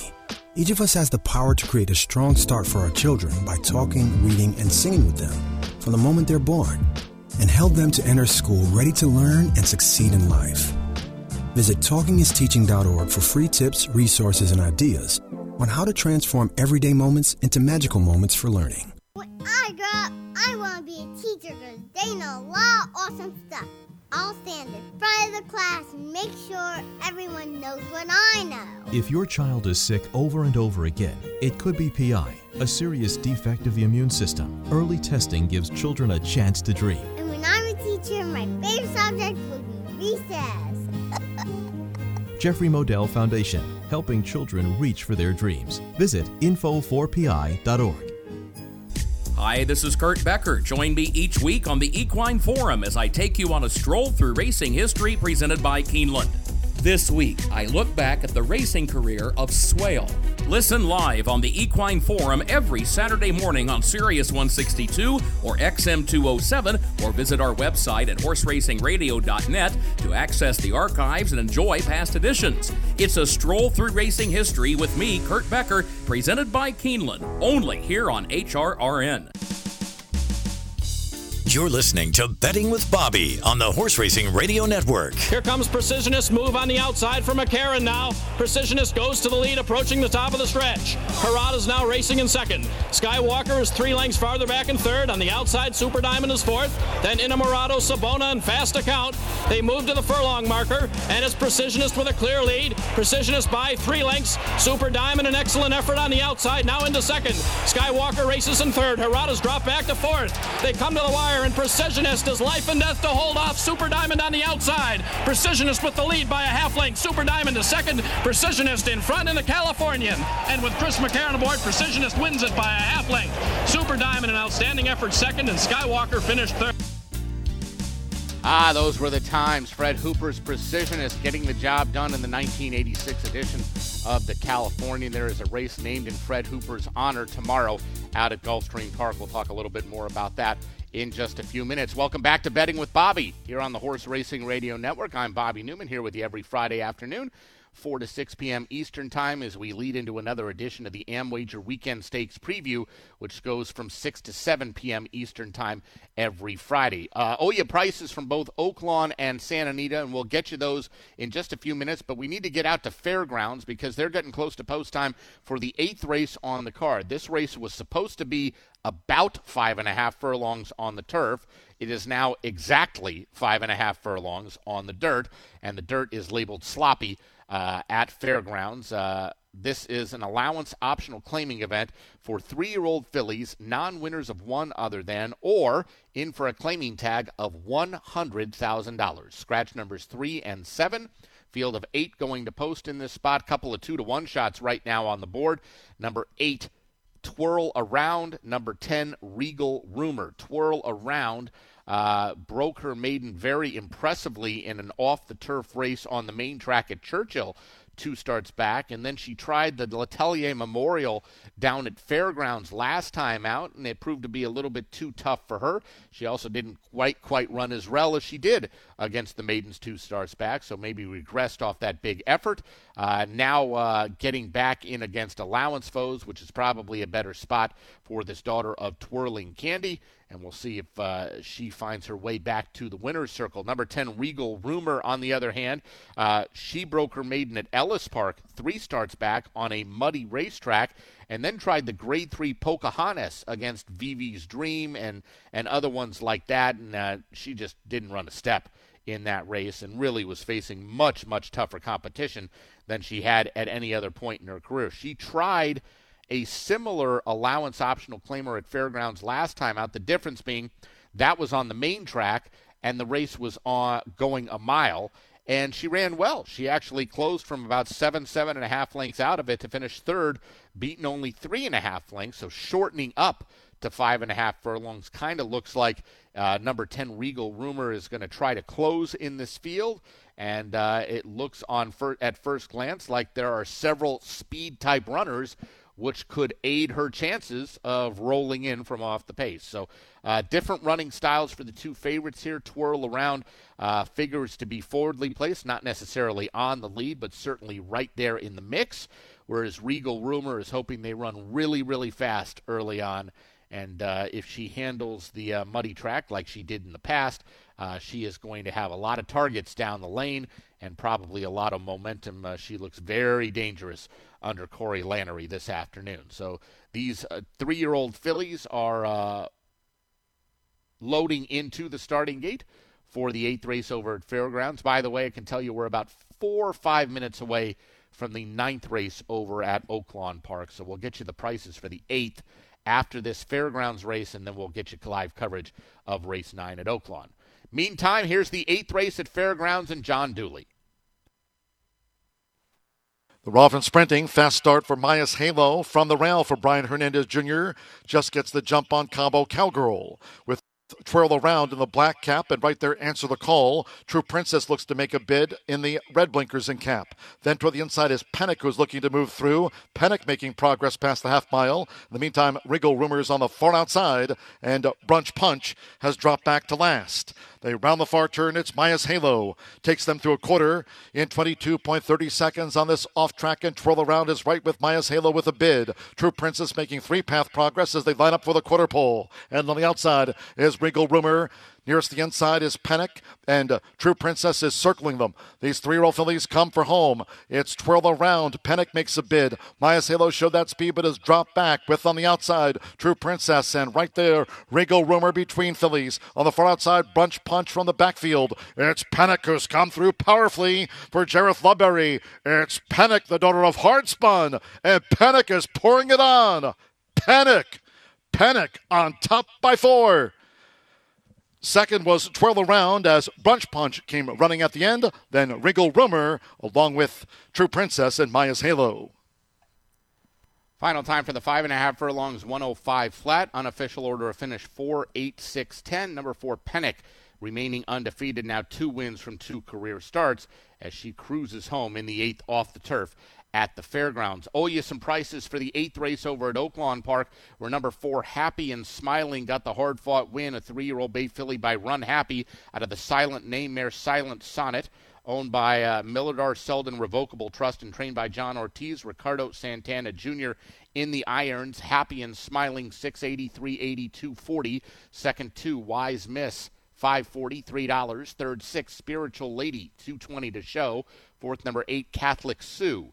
Exacta 29.40, the trifecta $14.45, and the dollar superfecta paid $314.90. We owe you prices at Santa Anita. We'll get you those in a few minutes. Need to get out to Oaklawn first, though, because they are getting close to post time for the penultimate race on their Friday card, race number nine, six furlongs the distance. It's an allowance event for three year olds and up that are non winners of two races lifetime. Scratch numbers one, six, seven, and 10. Eight of them going to post in this race. Number five, Bourbon Bash, is the six to five favorite in the wagering. I have to ask this question because uh, do you notice that whoever gets written up in the racing form uh, gets more play than maybe you would have expected? Not to say Bourbon Bash can't win this race. He definitely can win this race. Uh, he's been a model of consistency, hitting the board in four in his each of his last four starts and five of his last six starts, albeit none of them wins. But he's run very well against this level of competition. He hasn't run well on a wet track in the past, but he's run very well uh, at Oaklawn. He's run well against this competition, and he's just a model of consistency. But he's the horse. You know, they, they always write about something going on at these racetracks. Even and there's no, it's all, it's most of the time a stake, uh, but otherwise it'll be whatever is perceived to be the featured race of the afternoon. And today, this allowance race at Oaklawn Park, I guess, is their featured race of the day. And Bourbon Bash, I know, was a headline uh, about you know in some some story in the racing form. Um, six to five seems kind of short. I mean, for a horse for a horse, it's one for 19 lifetime. I mean, he, he looks like a nine to five, two to one shot in this race. Like I said, he he absolutely looks like one of the ones that should be a major player in this race. I'm I'm not sure that he really looks better than number two, Happy as a Choice, um, who is lightly raced and is making his second start off a very very long layoff. He was only about three lengths behind Bourbon Bash last time out. Um, there are other ones in here. Number 12, Halmstad. Uh, terrible when we last saw him at Oaklawn, uh, but uh, big trainer change and has shown if you can throw out his last race, his previous two or three starts speed figure wise are every bit as good as what Bourbon Bash has done. You get a better price on Halmstad today. He was three to two against this level of competition last time out, and with that bad showing, he is now somewhere around three to one on the board. That's a horse who's very, very dangerous if you can find an excuse for his last race. We'll find out shortly. Here's the ninth at Oaklawn. And uh, Leroff.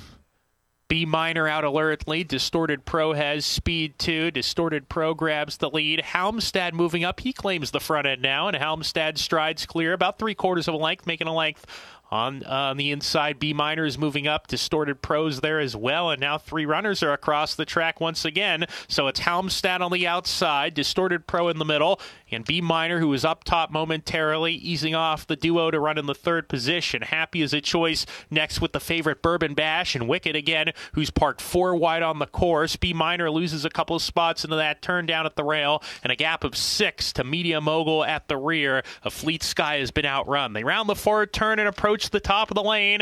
Halmstad on the outside with a narrow edge here. Distorted Pro second as they come off the turn. Bourbon Bash right behind the leaders with Wicked again. B Minor staying on the rail, attempts to re rally, and then comes Happy as a choice, weaving through between horses. Furlong to go. Bourbon Bash, Happy as a choice, moving after Distorted Pro, and now it is Happy as a choice who has the lead. Bourbon Bash, Media Mogul is coming strong down the center of the track, but it's Happy as a choice in front. Happy as a choice choice gives Johnny Ortiz a double. Second home, Media Mogul. Bourbon Bash, third home at 7 to 5. And Distorted Pro is fourth.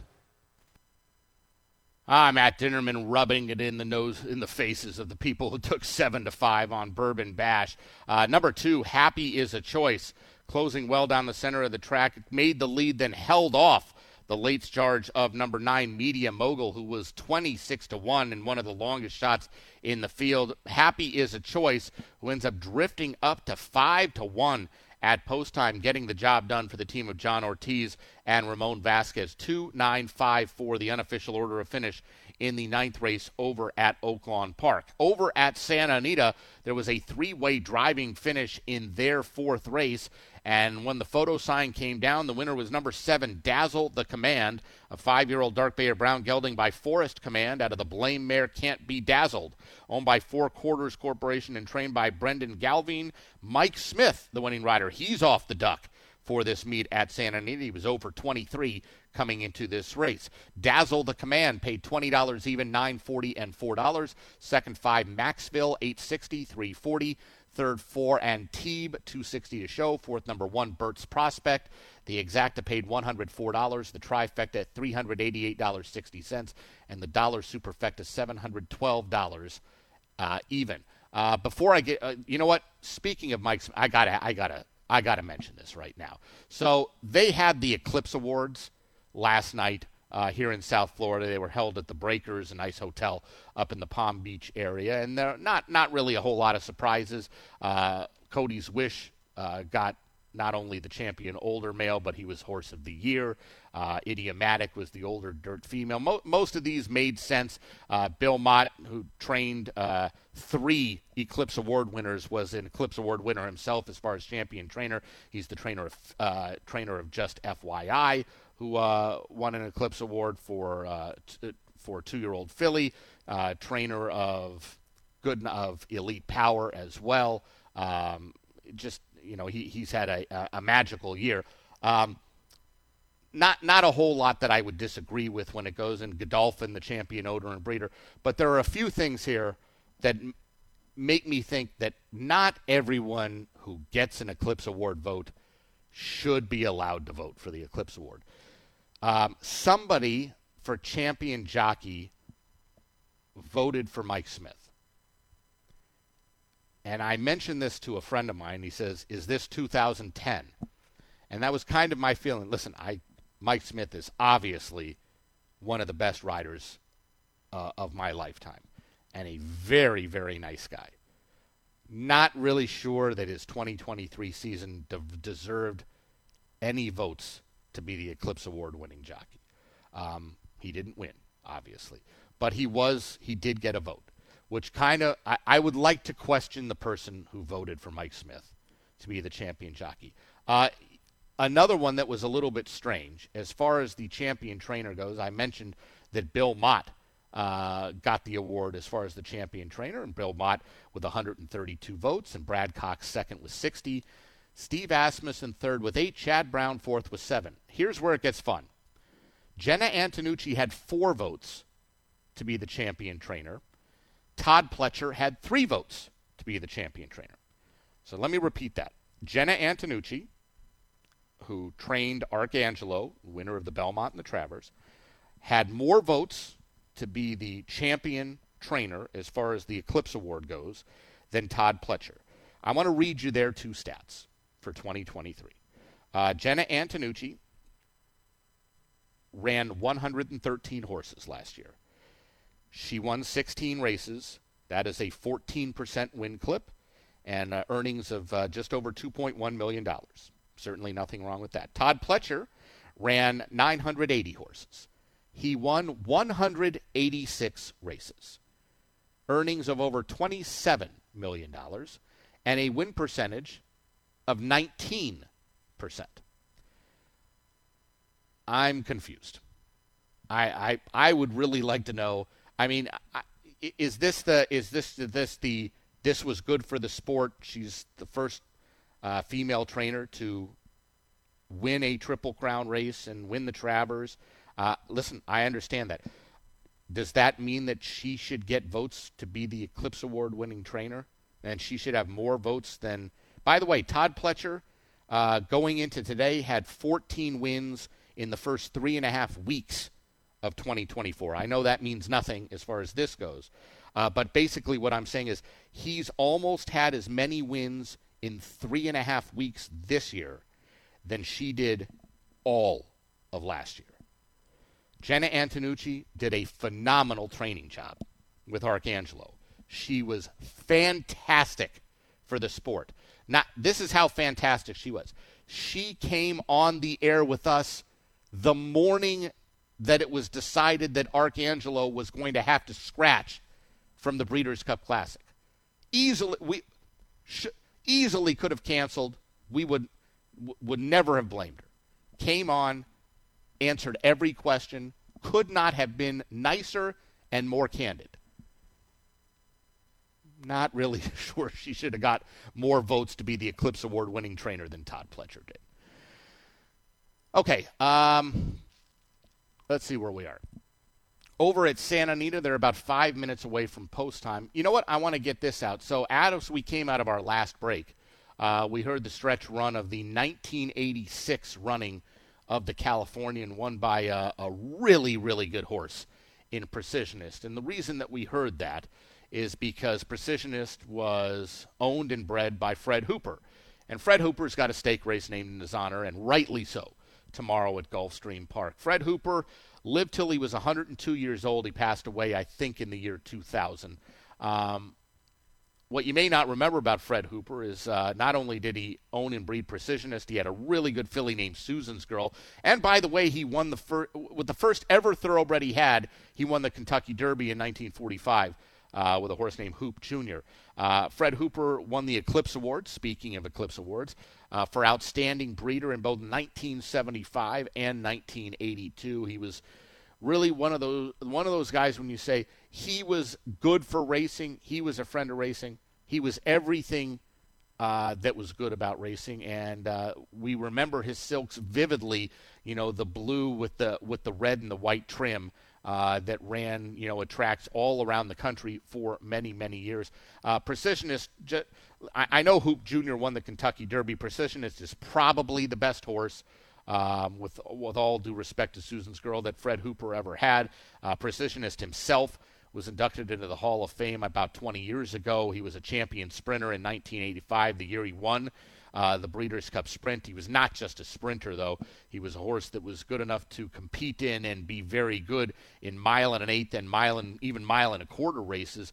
Overall, he won 20 races from 46 career starts, uh, a lot of them for Ross Fenstermaker and uh, made over $3.4 million in his career. And as I said, uh, he was owned and bred by Fred Hooper, who uh, is no longer with us, but uh, thankfully, uh, Gulfstream has continued the tradition of uh, keeping the race named in his honor. You know, races get renamed uh, for ridiculous reasons. And, and, sometimes they get renamed for good reasons. I'll, I'll give you a perfect example. Uh, the Lady's Secret, which was held out at Santa Anita for many, many years, named after a phenomenal filly that Gene Klein used to own, was renamed the Zenyatta. No qualms about that. I, you know, I wish they could have a, a Lady's Secret Stakes and a Zenyatta. They don't but they, they named one great race, renamed it for another really, really great filly uh, who happened to be very good in the Lady's Secret, among other things. Uh, I'm happy that they have never renamed the Fred Hooper. You know, Fred, Mr. Hooper has been gone for over 20 years now. Um, the younger generation probably doesn't know that name very well. Uh, I'm happy that uh, the folks that uh, the powers that be that control these things at Gulfstream Park, at least to now, have not uh, have not made the decision to rename the Fred Hooper. And by the way, the Fred Hooper tomorrow is a fantastic race, a fantastic race. A lot of different ways you can go. I happen to really, really like a horse in the Hooper tomorrow, and I'll talk more about it during the M AmWager Weekend Stakes preview coming up about 25 minutes from now. Uh, coming up about a minute from now is the fifth race at Santa Anita. Six furlongs the distance. These are four year olds and up that are non winners of three races lifetime, and they're in for a claiming tag of $20,000. Scratch number eight, Soul of Midnight, uh, would have taken money, was only four to one on the morning line, so we're down to a field of seven. And uh, the betting public are really saying it's two of the seven, and that's it. Uh, and those two are number two, uh, Principe or Princip, P R I N C I P. I'm going to say Principe Ah, we'll see how Frank Mirahmadi calls it. I know there's a Principe Carlo that is run out there, but I don't know if this is Princip or Principe. And number four, Duty First. Uh, Princip or Principe is uh, came out of a, an allowance option or claimer last time out. Didn't run very well at all. Previous try against condition $40,000 claimers ran away and hid down the lane to win by almost three or over three. Certainly a repeat of that race would make him very, very tough. Duty first, on the other hand, coming off uh, a condition $16,000 claimer at Los Alamitos, where he crushed a field for trainer Jeff Mullins. He was claimed away by Steve Knapp, who's having a fantastic start to his Santa Anita meet. And uh, Duty First uh, looking to take just that minor step up in class. Basically the same claiming level, but going from non winners of two lifers to non winners of three lifers. And we'll see if Duty First can handle the slightly tougher competition today. Uh, spe- looking around the country, we're at 10 minutes away from the ninth at Fairgrounds, so we should be able to get you that race. We may or may not be able to get you the 10th race at Oaklawn. Depends if they run on time. It's kind of right up against it for us, but we'll definitely be able to get you over to the fairgrounds for their next race. Santa Anita's first, though, and they are arriving at the starting gate for the fifth race on the card. Once again, six furlongs the distance here and these are conditioned $20,000 claimers that are all uh, looking for the third win of their careers. Yep, I'm looking at it. Nobody is racing out of condition. They are all two time winners uh, as they approach the starting gate today. Uh, even money right now on number two, Princip or Principe. Maybe I'm just completely wrong. Maybe it's something other uh, than those two names. We're going to find out shortly. Frank Mirahmadi usually does his homework on these things, and find, you know if if there's something that he doesn't know about, uh, he he does the research. He he wants to get them right. So I am going to trust that uh, Frank gets this one correct, uh, because certainly Princip or Principe figures to be some sort of uh, a player, a factor in the outcome of this race. Uh, even money right now on the two, seven to five on the four. Duty first. Everyone else would play uh, pay double digits if they get the job done in this fifth race at Santa Anita. Number seven, Sir Flatter, the last one to go in. And here's the call. And they're off. Divine Rascal flies out of the gate, opens up a length in the first couple of jumps. Principe comes through, and in between, it's Duty First. Duty First puts the head in front. Divine Rascal, Principe, those three across the track, with Trusty Rusty fourth. Curly Isa taken off the rail, four off the lead. Two back to 10th Street Dawn and Sir Flatter. Past the half mile pole, it's Principe at the rail a half length. Duty first, keeping up in second. A length and a half, Trusty Rusty, Divine Rascal, joined three wide by Curly Isa. 10th Street Dawn behind that group, five off the lead, and Sir Flatter hard ridden at the back. Approaching the quarter pole and it's Principe in front, still over duty first.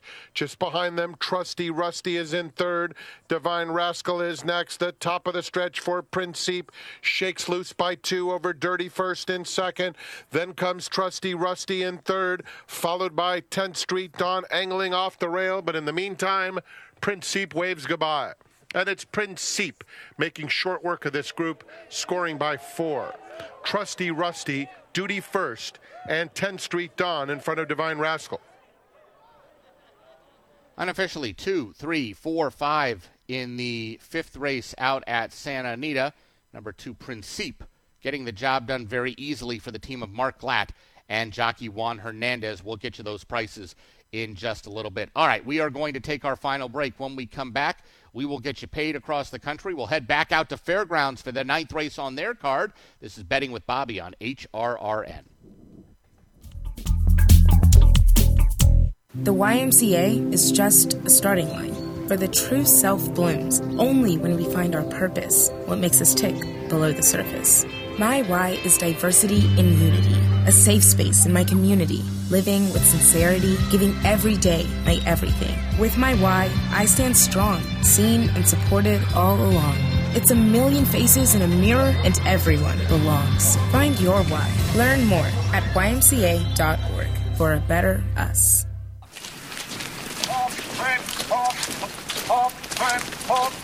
Get hot! My battle buddies and I attended the NHL Stadium Series at Yankee Stadium. We had never been there before, and two of us had never seen a hockey game. Man, we had the time of our lives. It was great therapy. Vet Tix, we can't thank you enough. Every empty seat at a concert, a game, motorsports, or a play is a missed opportunity to say thanks to a veteran and service member. We can help. We can give our veterans a special event where they too can create their own cherished memories. Find out how by visiting www.vettix.org. That's www.vettix.org. Find out how you can make a difference in a veteran's life. Parenting is hard. Technology can make it harder. The Family Media Plan developed by the American Academy of Pediatrics helps make it easier. Go to healthychildren.org forward slash media plan to create the media plan that's right for your family. Whether you make a full plan or just choose a few parts that matter the most to your family, healthychildren.org forward slash media plan is an easy to use tool that will help your family set media priorities and create healthy digital habits in line with your family's values. You'll also get practical tips to help make the plan work. And you can come back to revise your plan as often as you need to, like at the beginning of each school year or during summer and holiday breaks.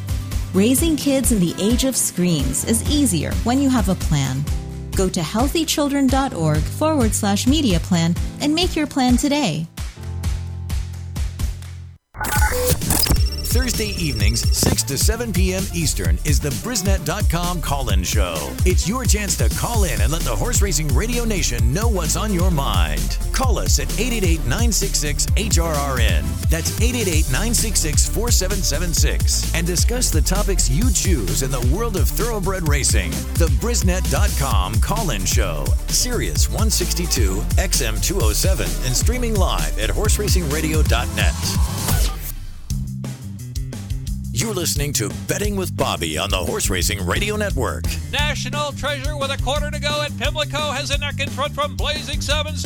Mage is called on to run, and Red route one down to the inside. National Treasure, Blazing Sevens trying to get by their uneven terms, and head to head with a furlong left to go. Mage has to quicken up from third. Blazing Sevens, National Treasure, National Treasure fighting back on the inside. Blazing Sevens on the outside. Blazing Sevens, National Treasure. Oh, what a Preakness! It's National Treasure who gets the lead late.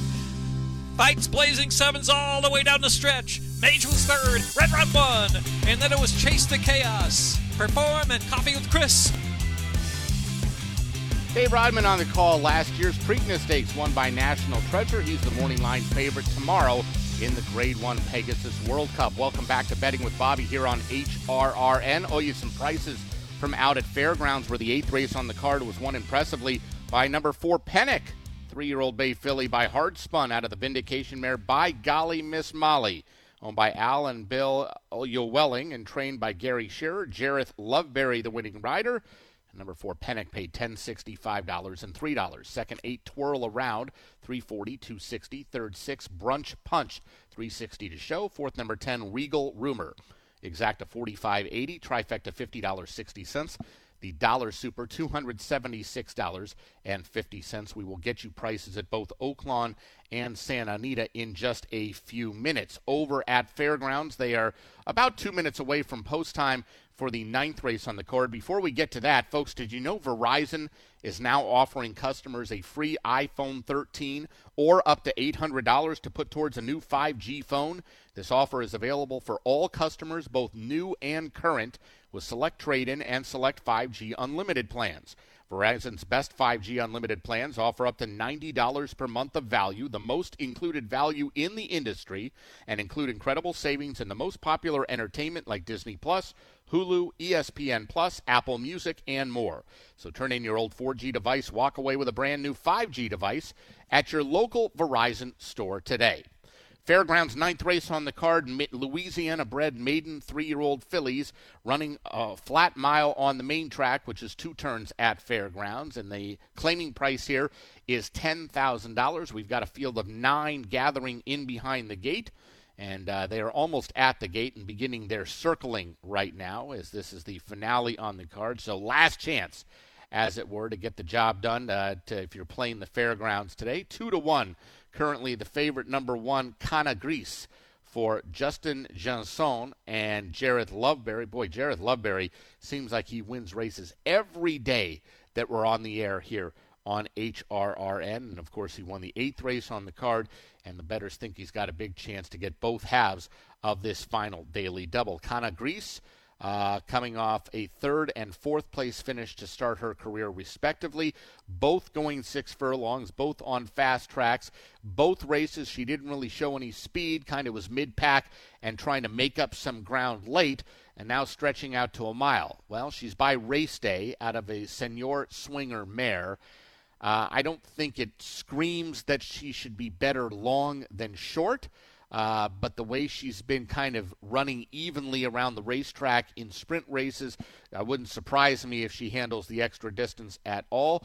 And it wouldn't. It also wouldn't surprise me if they employ different tactics uh, and or employ different tactics, I should say, and um, and show some speed with Cana Gris. Uh, I, I don't think that she's going to want to try to come from five, six lengths out of it. And, and really, looking at the rest of this field, there are no full bore front runners in the field. Now, there are several other fillies who are stretching out around two turns for the first time, and they may have the same ideas that I have as far as what Cana Gris might do, and maybe somebody else will be uh, really hell bent on the lead and be sending from the get go. But if I, well, first of all, if I was riding Cana Gris, she would have no chance. But uh, assuming I was actually a professional rider and I was in, in Jareth Loveberry's shoes, uh, I would be thinking, let's be forwardly placed, if not on the front end from that inside post. Plus, you don't have to deal with all the stuff being kicked up behind you with the uh, sloppy racetrack that they're dealing with at Fairgrounds today. So the maiden three year old fillies are uh, loading into the starting gate for the finale out at the Fairgrounds. Um, I can tell you that they are allegedly five minutes away from post time at Oaklawn, which if they go with their normal thing means they're closer to six, seven, eight minutes to post. So I don't know if we'll get you that race. Uh, we are going to get you the full race gate to wire though from this finale out at the fairgrounds. And one last time, John Dooley has the call. Saturday post time, 3 p.m. Central, and the gate on College Day Eve. They're in the gate. And they're off.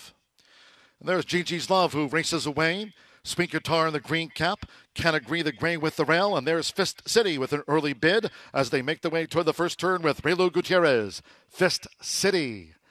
Fist City has come away in front of a sweeping up Aurora Australis with Sweet Guitar in the green cap in third, and they have six furlongs to go. Giant Toot fourth in between horses. After a sharp start, Gigi's Love is posted wide in fifth.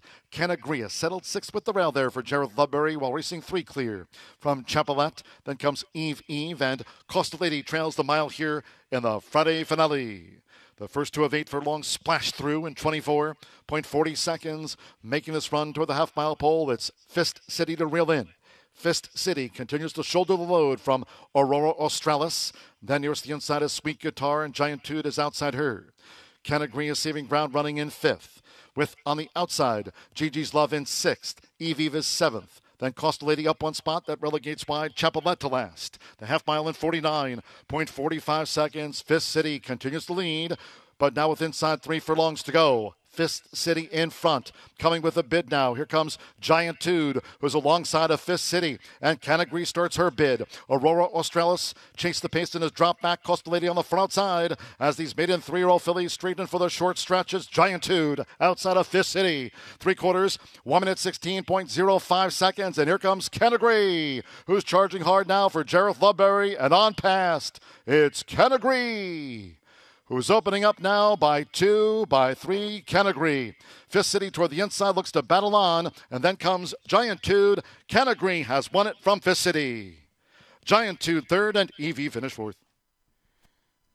Unofficially 1 6 4 3 in the finale at Fairgrounds. Ninth race goes to number one. Canagri doesn't show speed like I was thinking she might do, but gets a good trip uh, saving ground, had plenty left down the stretch, and gives Jareth Loveberry yet another winner on today's card. Final time for the mile was 144 flat. Oh, you some prices at both Santa Anita and Oaklawn. We'll start at Santa Anita, where the, or in fact, we'll start over at Oaklawn Park rather because uh, they went first. And the ninth race on the card was won by number two, Happy is a Choice. Uh, four-year-old bay gelding by Run Happy out of the Afleet Alex Mare Fast Alexia, owned by Hootie's Racing Limited, WSS Racing and others, trained by John Ortiz, Ramon Vasquez, the winning rider on number two, Happy is a Choice, who paid twelve sixty, seven dollars and three sixty. Second nine, Media Mogul, sixteen forty, six forty. Third five, Bourbon Bash, two forty to show and fourth, number four, Distorted Pro. The exacta paid $283. The trifecta, $179.85. The dollar super, $2,238.20. Over at Santa Anita, owe you some prices for their fifth race. And the fifth race over at Santa Anita was won by number two, Princip. And Princip, very impressive, drew away from the field down the stretch. Principe, five-year-old bay gelding by Violence out of the Street Sense mare My Royalty, owned by Muir Hut Stables and trained by Mark Glatt. Juan Hernandez aboard Principe, who paid four dollars, three twenty, and two forty. Second three, Trusty Rusty, 780, 340. Third four, Duty First, 240 to show. Fourth number five, 10th Street Don. The exacta 2680, the trifecta 6920, and the dollar super paid $100 and 20 cents. We are not going to get to bring you the 10th at Oaklawn. As I mentioned, uh, they, uh, well, first of all, it's the finale of the day, so they're doing the little circling mo- maneuver behind the track, which means that it's going to be a couple minutes before they get to the gate. And unfortunately, we will not be able to bring you that race, which is a nice allowance optional claiming event uh, for non-winners of two other than or horses in for a claiming tag of $62,500. So unfortunately, we can't get you that finale at Oaklawn Park. We will get you the prices at Fairgrounds. In fact, I think they might be in already for the race that was just run. Ninth and final at Fairgrounds, won by the one Canagri. A three-year-old gray roan filly by Race Day out of the Senor Swinger mare Laguna Vixen, owned by Byron Vegas, trained by Justine Janson. Jareth Loveberry, the winning rider and Conagri paid 723.80 and 360. Second, six, Fist City. No joke. 640, 460. Third, four, Giant Tude, 720 to show. Fourth, number three, Eve Eve. Exacta 5320. The trifecta 11040. Dollar Super $935.90. As we came out of our last break, we heard the stretch run of last year's Preakness Stakes, won by the Bob Baffert trainee, National Treasure. Of course, Bob Baffert is allowed to run at tracks uh, owned by Stronach or First or whatever you want to call them right now. And uh, he saddles National Treasure tomorrow uh, in the Pegasus. Well, I should, shouldn't say he saddles it. He sends out National Treasure. Usually does not come to Gulfstream, but it is a $3 million race. We'll see if he comes out for this race. Otherwise, he'll send one of his assistants, like Jimmy Barnes or somebody like that, out. Um, interesting note. So, the Pegasus itself, I hate to say it, is one of the biggest failures of the last 10 years in American racing. Um, not really all their fault. Um, a lot of it has to do with the fact that you have a $20 million purse in the Saudi Cup and a $12 million purse in the Dubai World Cup. When the when the Pegasus started in 2017, it was a $12 million race. It ended up it was a $16 million race in 2018, then dropped all the way down to 9 million in 2019 and it's been 3 million ever since. Listen, 3 million dollars, big purse. It's bigger than you know, every Breeders' Cup race other than the Classic and the Turf. It's bigger than basically almost every race we have here in America, you know, that's not a Triple Crown race right now. Um, but overall, it's because of where it is in the in the the year and between the Breeders' Cup and between the Saudi Cup and the Dubai World Cup, and it's so it's become so much easier and more commonplace for American-based runners to go to the Middle East and compete in those races for big money and do well, that I don't think that the Pegasus is getting the greatest horses in the world anymore. National Treasure, listen, it's a great, they've got a horse that won a Triple Crown race in the field. But the truth of the matter is, he's eligible for a non winners of three life. He's a two time winner. Do you forget about this? National Treasure has won two races in his career. He broke his maiden and he won the Preakness. He hasn't done anything in the five races since winning the Preakness. He does have a big chance tomorrow. And uh, obviously, if he runs well and maybe even wins, he's going to get a whole lot of money uh, for his connections. But that's where I'm telling you, I, it's a very, very good betting race tomorrow uh, in the Pegasus. Um, I just don't think I don't think the horses who are there are really superstars, if, if you want to call them that way. Still, it's going to be fun, and Bob and I are going to talk about it as part of our AmWager Weekend Stakes preview that comes up in about four minutes. In addition, don't forget, huge edition of the Equine Forum presented by Twin Spires tomorrow. Guests include Kelly Dorman, the father of Cody, Cody Dorman, Shug McGaughey, Brian Nadeau, uh, Nick Tamero, Brett Calhoun joining the show, James Scully with the triple play, Kurt Becker, Dale Romans, Tim Wilkin, all going to join our good friend Mike Penna tomorrow morning. That wraps it up today on Betting with Bobby. For our producer, Lee Delapina, I'm Bobby Newman. Thank you so much for joining us this afternoon. Stick around. The AmWager Weekend Stakes preview is coming up next.